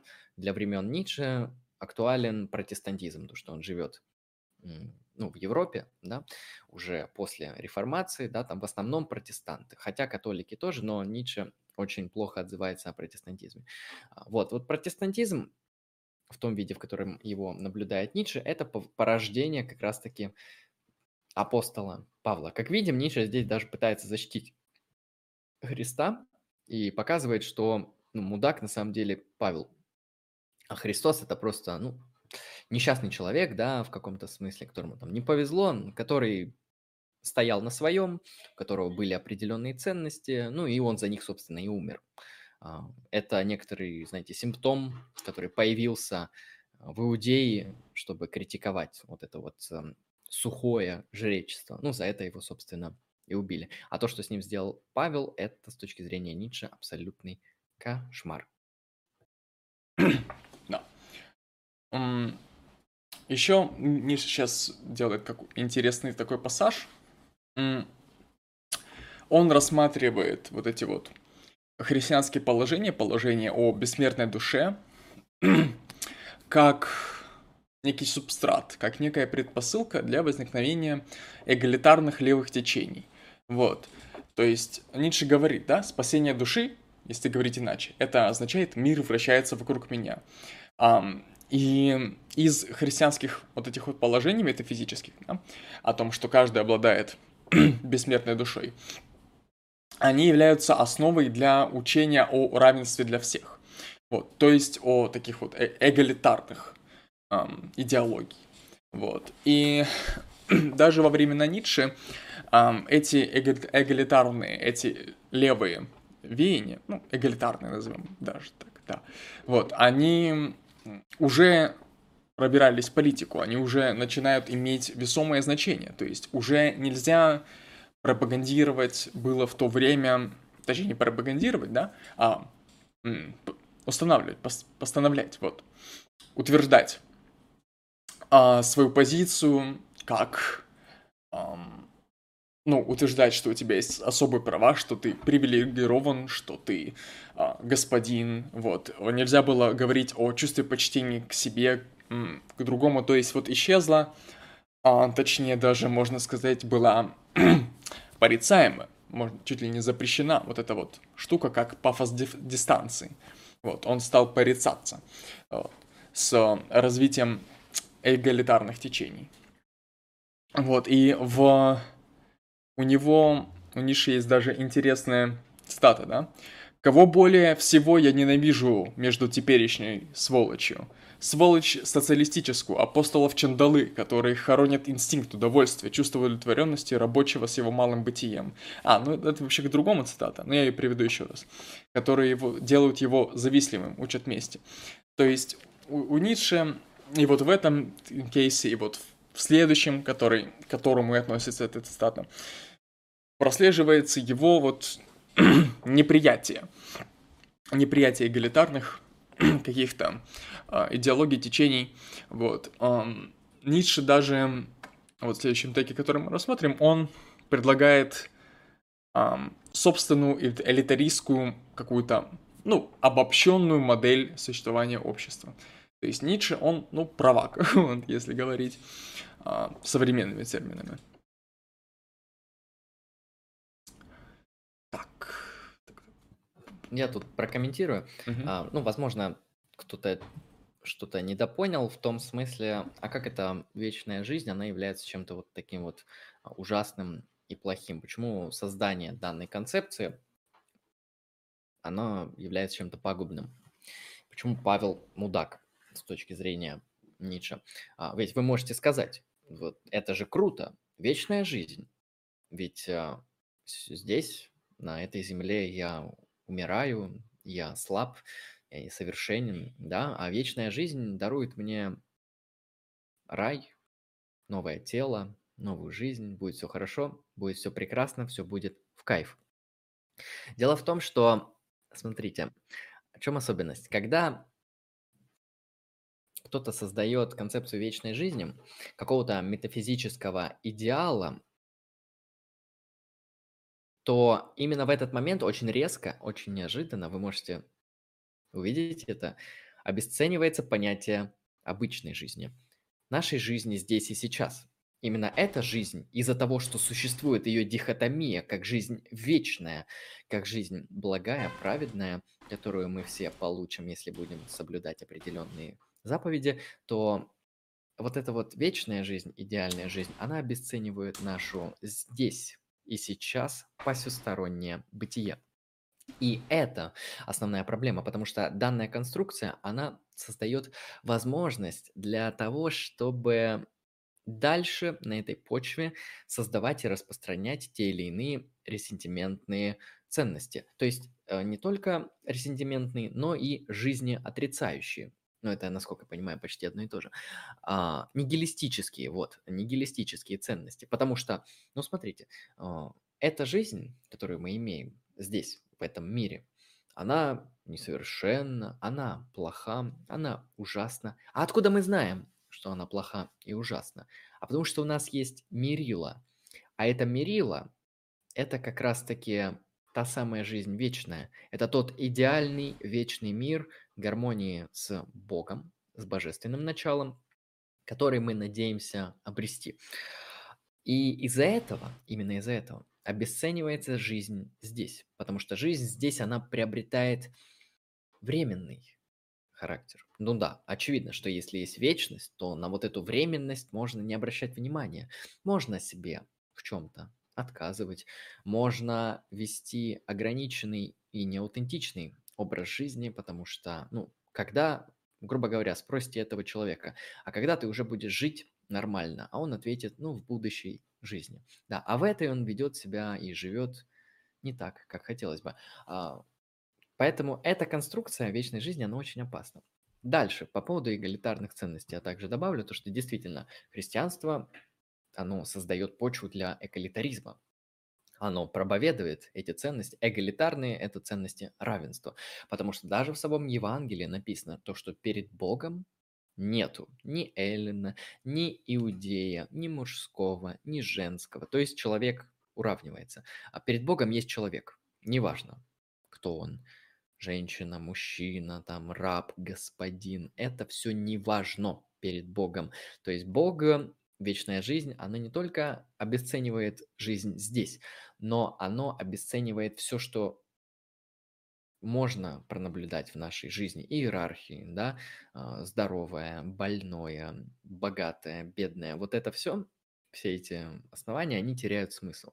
А в какой-то момент они не то чтобы теряют даже смысл, ценности переворачиваются. Ценности совершают вот такой вот огромный переворот, и в итоге мы приходим к тому, что то, что с точки зрения господ, нормальных, здоровых людей считается просто отвратительным, омерзительным, то, к чему они испытывают пафос дистанции, то с точки зрения ресентиментных идеологий, как мы видим, это не только христианство. Мгм. Ты жива? А, понятно. Мгм. Короче, Андрей отвалился. Я тогда пока продолжу. Вот. Ам, Ницше делает прикольное утверждение, которое отсылает его, отсылает точнее нас, ам, к его позиции по поводу вот универсализма этих всех ценностей, по поводу универсальности всех этих установок, универсальности всех этих положений. Да? Ницше говорит, что единственный персонаж, вот с его точки зрения, который в Новом Завете какое-то вызывает уважение, это Понтий Пилат. Когда он в какой-то благородной насмешке спрашивает, а что есть истина? Да? Это вот единственный, единственный важный, единственный правильный вопрос, единственный правильный момент, поставленный в Новом Завете. Вот. И э, Ницше переходит вот в данный момент к рассмотрению, что вообще такое истина. Да? Он приходит к рассмотрению скептицизма. Он называет вот себя скептиком, он называет Заратустру скептиком. Да? И он задается вопросом, да? Не, может, не может ли быть, что убеждение, ну, вера какая-то, да? как э, в данном случае как основа христианства, вера, да, не может ли быть она более разрушительной, чем ложь? И вообще, есть ли противопоставление между эм, истиной и ложью? Есть ли противопоставление между убежденностью и ложью? Вот. Эм, убежд... Что такое ложь вообще? Да? Э, Ниша ставит вопрос. Ложь – это когда утверждение не истина, да? Мы, мы могли бы сказать. Вот. Но чтобы лгать, да, нужно быть в состоянии решать, что такое истина. Да? Нужно в состоянии определить истину, что такое истина. Но с точки зрения ниши, все, что можно говорить об истине, то есть все те состояния, когда мы понимаем, что такое истина, это состояние убежденности, это убеждение. И убеждение с точки зрения Ницше – это тюрьма. Это некая дискурсивная конструкция, логическая, ну, логическая, возможно, не логическая. В общем, дискурсивная конструкция, рациональная, эм, которая ограничивает вообще человека, ограничивает его способность к пониманию, к наблюдению. Вот. Чтобы, а чтобы говорить о ценностях с точки зрения Ницше, нужно отринуть всякие убежденности по поводу, по этому поводу. Нужно смотреть на мир таким, каков он есть. Нужно поставить эти убежденности этические под себя. Нужно возвыситься над ними, встать по ту сторону добра и зла. Вот.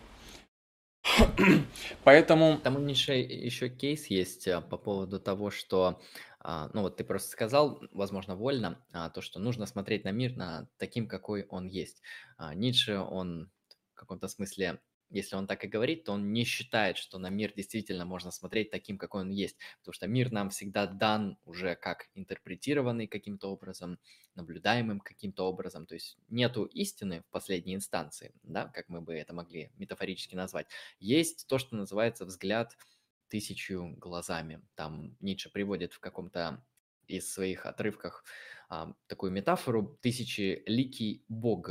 То есть а, истина, она не когда ты вот нашел один взгляд, который по-настоящему правильный, А истина это когда ты понимаешь, что правильных взглядов тысячи и тысячи, потому что интерпретаций миллионы, миллиарды, бесконечно.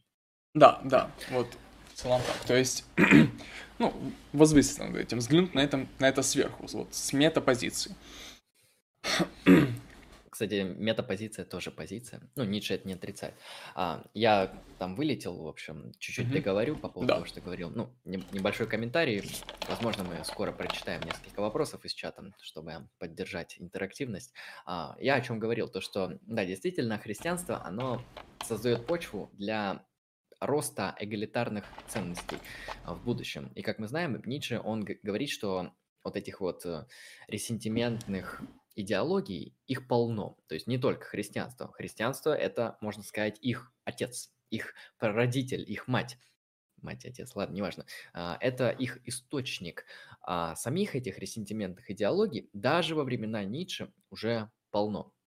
То есть это все идеологии, которые а, ну, которые бы мы сейчас назвали там левыми, эгалитарными, может быть, радикальными, революционными и так далее. С точки зрения Ницше они являются абсолютно ресентиментными, абсолютно теми, которые отрицают жизнь, потому что они всегда выступают против иерархии, против неравенства, против аристократии, а, против каких-то вот этих естественных а, порядков вещей, да, когда mm-hmm. есть лучшие люди, которые получают все лучшее, есть худшие, которые ничего, соответственно, не получают из-за того, что они не способны и так далее.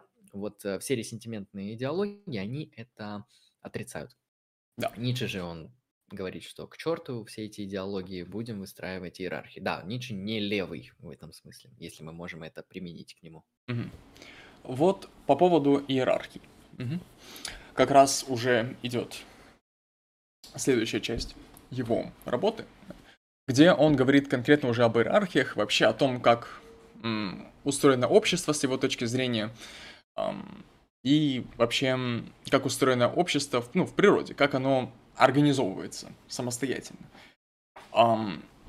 Вообще, эгалитарные идеологии, будь то христианство или какие-то левые течения, они это отвергают. Um, Ниша утверждает, что вот порядок каст, вот, какие-то классы в обществе, это так называемая санкция естественного порядка. Это естественная закономерность. Это то, что всегда происходит в мире. То есть всегда есть более успешные люди, менее успешные люди. Это ну, сама природа так устроена, что люди организовываются именно в такие вот группы. Всегда есть кто-то господствующий, всегда есть кто-то услужливый, всегда есть um, кто-то, кто обеспечивает всю эту работу, всегда есть тот, кто охраняет кого-то, всегда, в общем, всегда мир, он делится, он неоднороден, люди в нем не равны. И сам, сама природа это показывает. Вот. И Ницше считает, что согласно вот этому его, этой его точки зрения, можно выделить, да, закономерно три основные какие-то касты, три основные группы людей. Кстати, в этом вопросе он э, сильно напоминает э, Платона в его государстве. Да. Um, он утверждает, что есть три касты. Да? Um, первая каста главенствующая каста – это каста сильных духом. Это каста господ. Это каста людей, которые имеют в себе вот, ярко выраженную волю к мощи.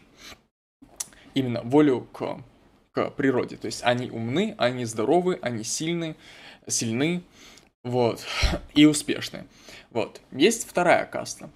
А, сильных с мускулами и темпераментом. Каста воинов, каста охранников, каста ну, военных, получается, полиции и так далее. Вот. И ну, есть... Да, администрация там, да. и так далее. И третья каста, каста посредственных. То есть, эм, ну, каста основной массы, каста рабочих, крестьян, вот что-то такое. Эм, какого-то обслуживающего персонала. Вот. И с точки зрения Ницше, а эти все три касты, они не находятся в каком-то противостоянии друг с другом. Они находятся, можно даже сказать так, в гармонии, потому что они организовались естественно. Они не были как-то искусственно получены. Они были, они были даны в соответствии с законами природы. То есть сама природа так распорядилась, чтобы люди организовывались именно так. То есть люди не равны. Вот. И Um, люди первой касты — это люди, ценящие красоту, прекрасное, прекрасное и в интеллектуальном. И люди, которые могут себе позволить быть щедрыми, люди, которые могут позволить себе быть добрыми. Им не нужно какое-то сострадание, какое-то постулированное, как высшая ценность. Они могут позволить себе быть сострадательными. Они могут позволить себе быть добрыми. Они достаточно богаты для этого. Вот. Да, если метафору приводить, э, Ницше, по-моему, в какой-то из работ ее приводит, они как солнце. Вот солнце это, знаете, абсолютное богатство, которое отдает. Просто ему не надо, вот в нем полно энергии, оно уже самодостаточно и целостно. И это солнце, оно просто раздает всем свои лучи, кому-то больше, кому-то меньше. В нем так много блага, что это благо, оно изливается. Отличная, прекрасная метафора. Хор- хорошо. Эм, раскрывает смысл происходящего, потому что, да, Солнце, оно самодостаточно, и оно излучает тепло не намеренно, оно излучает тепло, ну, потому что оно есть. Вот. А, да, и вот к этой ситуации а, я бы хотел привести цитату насчет первой касты, да. Мир совершенен, так говорит инстинкт духовно одаренных, инстинкт, утверждающий жизнь. Несовершенство – все, что стоит ниже нас. Точнее, не-не-не, неправильная интонация. Несовершенство, запятая, все, что стоит ниже нас, запятая, дистанция, пафос дистанции, сама чернь. Все это принадлежит к совершенству мира. Все это есть совершенство. Включая несовершенство, включая чернь, дистанции, пафос дистанции. Вот все это оно все равно является частью мировой гармонии, все равно частью является мирового совершенства. Вот. И с точки зрения Ницше, они господствуют не потому, что они желают власти, они не стремятся к этой власти, они просто есть. И эта власть, она... А, они господствуют потому, потому что это их природа такая. Вот, иначе говоря, они господствуют потому что существуют вот как он выражается, им не предоставлена свобода быть вторыми. Вот. Это интересно. И, а, а вторые, с точки зрения Ниши, как мы уже говорили, это вот воины, это охранители порядка, безопасности. Это... И, кстати, с точки зрения Ницше, вот наи... наивысший, наивысший вариант, самый совершенный вариант воина – это король, царь. Вот, судья, хранитель закона. Вот. Но также Ницше э, отдельно оговаривается по поводу того, что э, не стоит как-то наговаривать на посредственность, то есть на третью касту. Вот, он, он приводит метафору пирамиды. Вот он говорит, что высокая культура – это пирамида где вот о, на вершине стоят господа, в середине там воины, но основание пирамиды это, это посредственность, это земледельцы, рабочие. Без них все это невозможно, как, ну, практически как у Платона на самом деле. Вот. Очень похожая позиция на самом деле. Да, я, не, я проведу небольшую генеалогию, откуда у Ницше эта позиция. Ну да, действительно, он изучал античную философию, это мы все знаем, но также он очень сильно симпатизировал такому источнику, как э, Веды. Я на самом деле не знаю, Веды это или нет, но те или иные индийские священные тексты. А, законы Ману. Вот, я вспомнил. И в законах Ману Ницше отзывается о них очень хорошо. Вот видите, это четкое, здоровое, стратифицированное, по кастам распределенное общество где есть высшие, да, мудрецы, хранители а, мудрости, красоты, эстетики, вот этих всех знаний, символов, а, понимания бытия как целого. А, есть воины, соответственно, ну, есть торговцы, и самые низшие, это, там, как они называются-то, ну, чернь, в общем.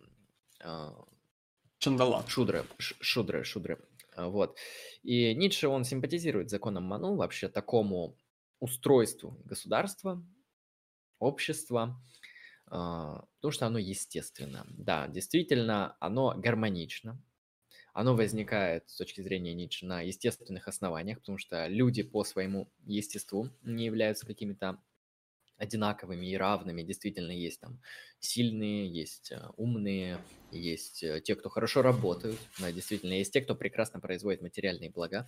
И как раз-таки вот такая вот гармония всех этих элементов, когда нет угнетения, да, Ницше никогда не говорит, что те или иные представители низших каст, низших сословий, там, людей низших морали нужно как-то там репрессировать а, или как-то подуничтожить их. Ницше об этом никогда ничего не говорит. Он просто говорит, что вот этот порядок, этот баланс, нормальный, здоровый порядок бытия, он нарушен был. Он был нарушен христианством и вообще западными ценностями, которые в дальнейшем развивались.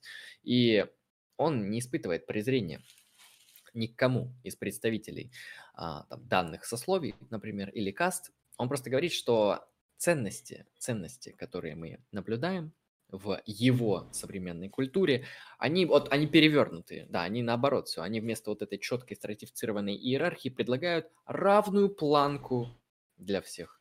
И, соответственно, конечно, эта равная планка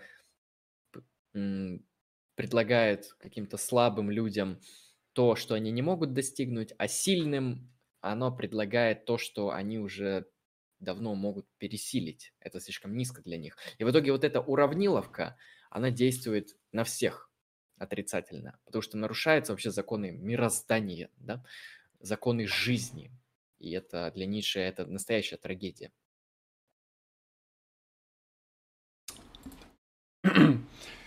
А, да, и именно поэтому он так um, порицает, точнее, так относится негативно к, ну, к левым течениям, к социалистам, потому что они, ну, предлагают, uh, в общем-то, то, то же самое, те, те же самые эгалитарные um, веяния христианства, только вот, во-первых, как это называется, профанно, во-вторых, как-то чрезмерно, как, вот. Как, ну, я, ну, я да, зач... потому что это, стан, это становится политической силой. Потому что при... христианство, оно, конечно, была политической силой, католическая церковь, да, это действительно так. Но э, то, какую силу имели и имеют левые идеологии в 20 веке, да, э, это, конечно, не сравнится. И то, какие преобразования с обществом левые идеи, левые политические движения осуществляли, это несравнимо просто. Да.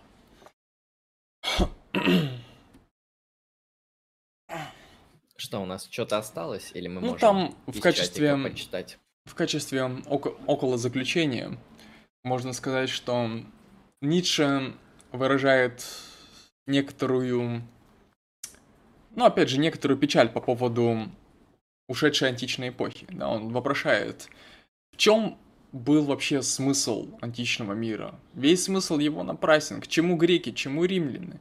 Там были все предпосылки к культуре, к науке, вообще ко всему. Все было поставлено на должном уровне, и общество находилось в здоровом состоянии, в здоровых отношениях. Вот, и несмотря на, несмотря на то, что вот к его времени и к нашему времени христианство уже как э, доминирующая религия, как государственная религия, э, оно, ну, потеряло свою такую вот значимую силу, как, как, как, это, как это было когда-то, 200-300 лет назад, когда, ну, это было очень важно, и оно имело колоссальное влияние на быт людей и на государство в целом.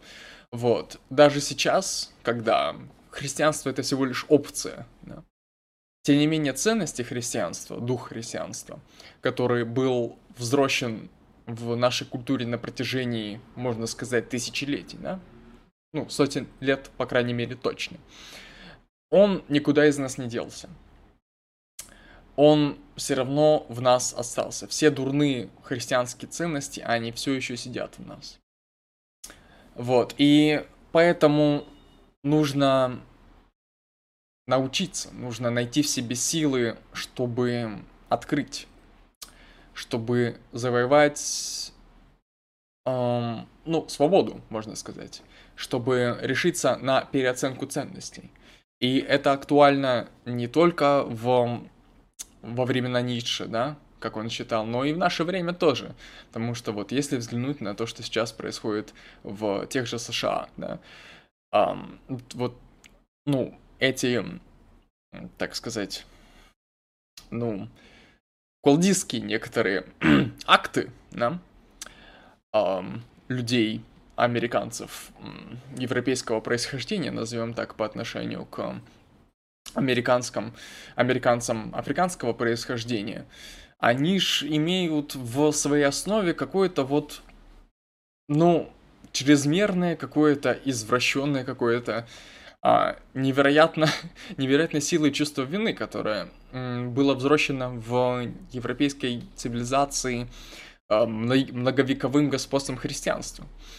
Вот. И сейчас мы видим, как это все вот с новой волной захватывает людей, по крайней мере, там вот это вот ощущение вины, как бы необходимое сострадание а, к потомкам бывшим чернокожих рабов. Да. И кто-то бы сказал, что это хорошо, но с точки зрения ниши это, несомненно, ужасно. Вот. Потому что да. совесть, потому что вина, потому что сострадание — это состояние больного животного. То есть состояние христианина. Несмотря на то, что христианство уже не так, ну, уже знамена, эти креста, не висят над нами, в наших, над наших городах, и не, не являются эмблем, как бы символом нашей жизни. Да. Все равно эти ценности, все равно эти установки, они присутствует в культуре, присутствует в людях. И человечеству нужно найти в себе силы, ну, это преодолеть. Найти в себе силы к переоценке ценностей, чтобы не прийти к уничтожению. Верно, то есть начнем по чуть-чуть итожить. Ницше обнаруживает корень ресентимента. Он его очень сурово порицает показывает, как это все работает. Корень ресентимента – это христианство. Однако Ницше говорит, что это всего лишь корень, а ветви ждите в будущем. А ветви как раз-таки мы наблюдаем сейчас. И плоды, которые падают с этих ветвей, я уже как Ницше начинаю тоже метафорами какими-то непонятными говорить. А, ну, знаете, чтобы там, мало ли, там, правила никакие не нарушить случайно. Вот метафоры всегда обходят острые углы. Вот, то есть а, основная причина – это ресентимент. Ресентимент нужно в первую очередь убить в себе, обнаружить в себе. Сначала обнаружить, потом прикончить. Вы, очевидно, вы останетесь в этот момент без ценностей. А, кто будет творцом ваших ценностей? Как ни странно, вы. Потому что никто лучше вас не знает, что вам нужно делать, как вам жить, и что вам должно, и что вам не должно. Другие люди, другие институты, другие организации, они могут только вам предложить, вот смотри, у нас такие-то ценности, хочешь с нами. А выбирать всегда будете вы. Вы в каком-то смысле обречены на эту свободу делать выбор, создавать свои ценности. И зачитаю цитату, одну из последних цитат из этой работы Ницше про христианство. Вот что он говорит. Я называю христианство единым великим проклятием, единой великой внутренней порчей, единым великим инстинктом мести, для которого никакое средство не будет достаточно ядовито, коварно, низко, достаточно мало. Я называю его единым, бессмертным, позорным пятном человечества. Да, с точки зрения Ницше, это пятно человечества, и, как известно, пятна, они расширяются. А, но пятна можно смыть. А это уже в ваших руках все. Ну, в принципе, я думаю, мы подытожили с разбором работы. Сейчас мы почекаем чатик, uh-huh. прочитаем вопросы из чата. А вы можете вступать в интеллектуальный, ой, простите, ну, в этот тоже, в интерактивный формат. Сейчас мы сможем ответить на, на ваши вопросы, если они имеются. Так что Так, хорошо.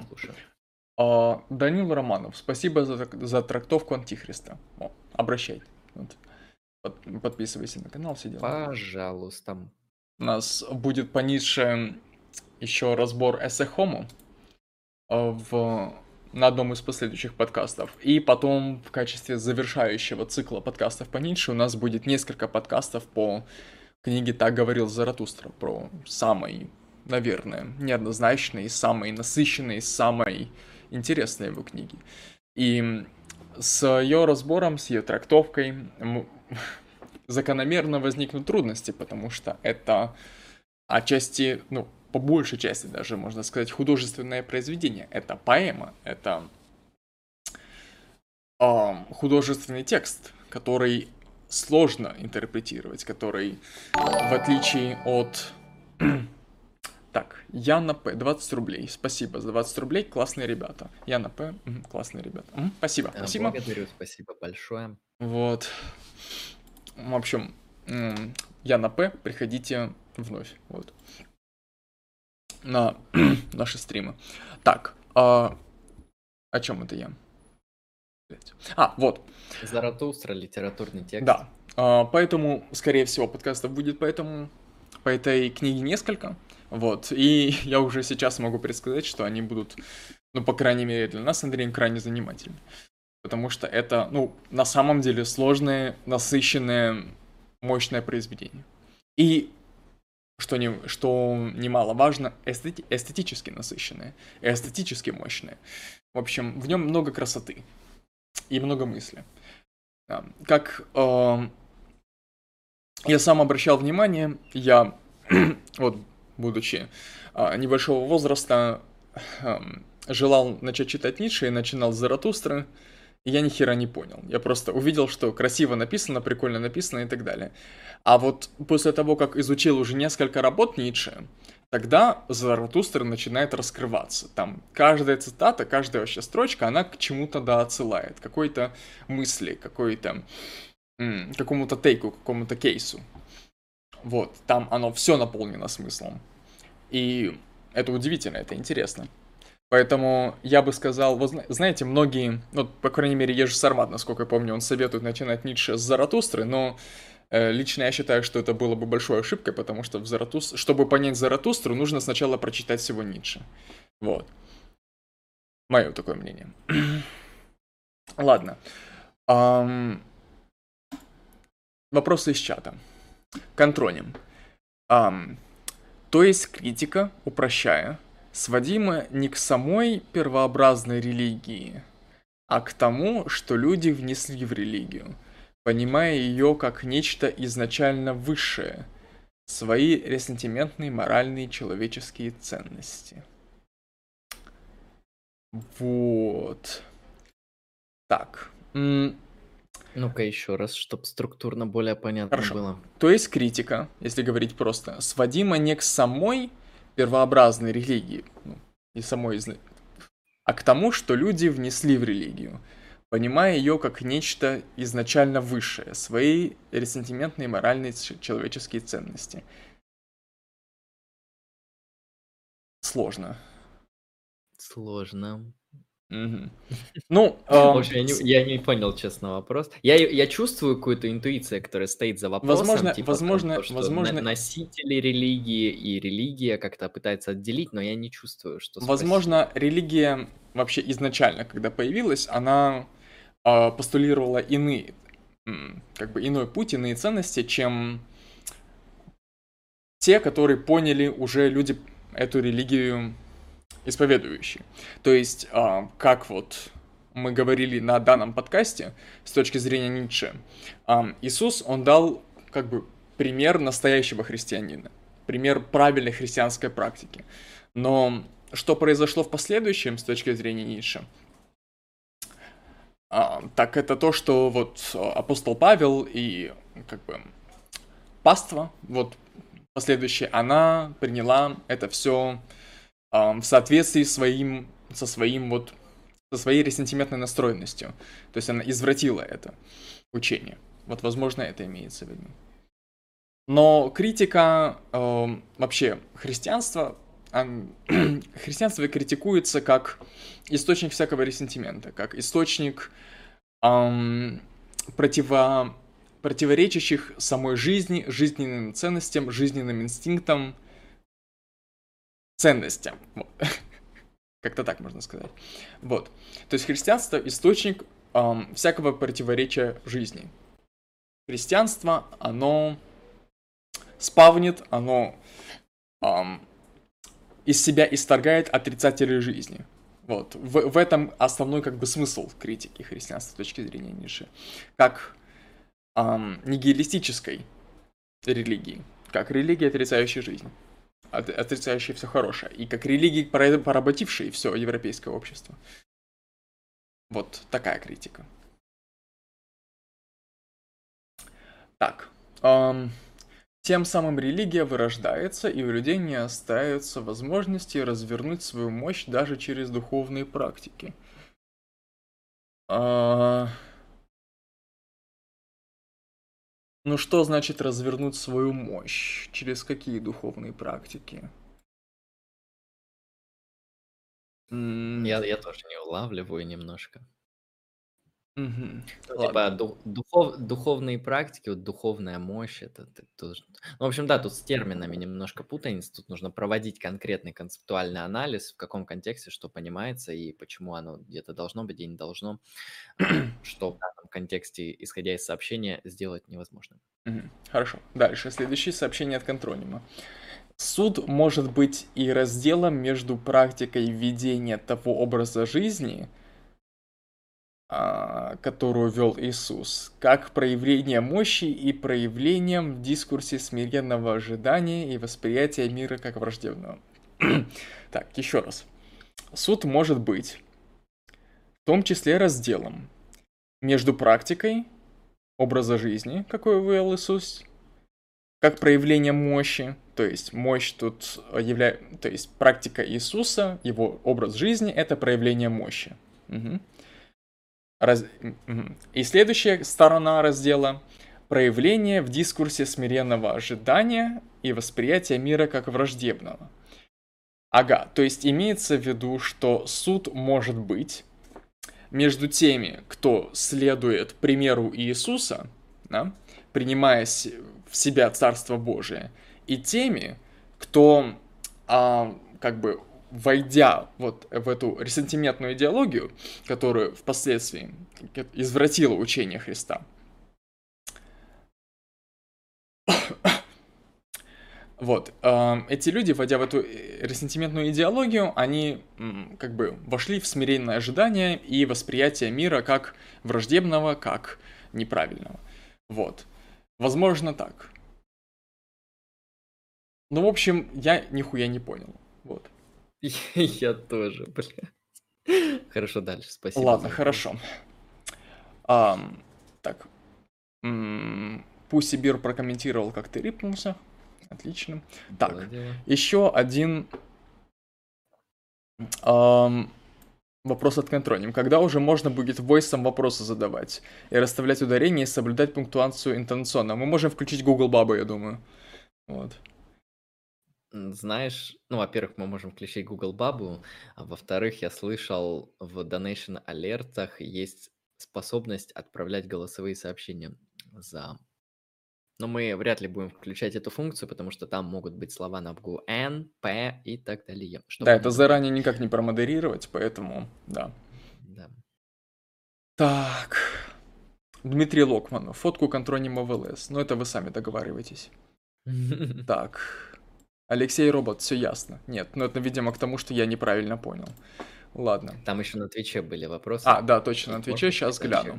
Так, человек ли лицо, наверное, так. Алло, чмошники, мне похуй, я бог, мне похуй, я говорю. Но это, да, это к тому, что богу не важно. На, на суде как бы, че, как бы женщина, ты не женщина, нет, нет, Эллина, иудея. Да. А, да. Ну, прекрасная цитата, это из Библии, да, как я понимаю, Экклезиаст? А, ну, не бань сигарета. Смотри, сло, слово... А, а что за чмо пиздит? А вот ты слово бань написал с цифрой 6. Есть, есть еще один, как бы, зритель нашего канала, который использует цифру 6 вместо слова «Б», я, правда, не помню, кто именно, но я, блядь, открою, нахуй, архивы стримов, и я, блядь, тебя вычислю, нахуй. Ладно. А, так. Истина у меня в штанах. А того же человека, да. Истина у меня в штанах. Ну, э, в этом, по крайней мере, твоя убежденность. Um, я программист, ложь это false. Ну, я так понимаю, false это как бы перевод слова ложь. Если я не ошибаюсь. Ну, в таком случае, да, окей. А, ну, все, чат закончился. Ну, в принципе, если нет никаких новых вопросов, мы можем завершать. Да, да, да.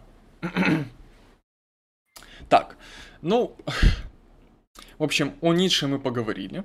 Книгу мы, ну, раскрыли. Вот, мы прошлись по кейсово, то есть мы прошли там 69 таких вот микроглав, ну, можно сказать, глав, по несколько страниц. Вот мы последовательно от одной к другой шли, раскрыли мысли, как-то истрактовали, как-то преподнесли мысль Ницше, как-то это все прокомментировали. Вот.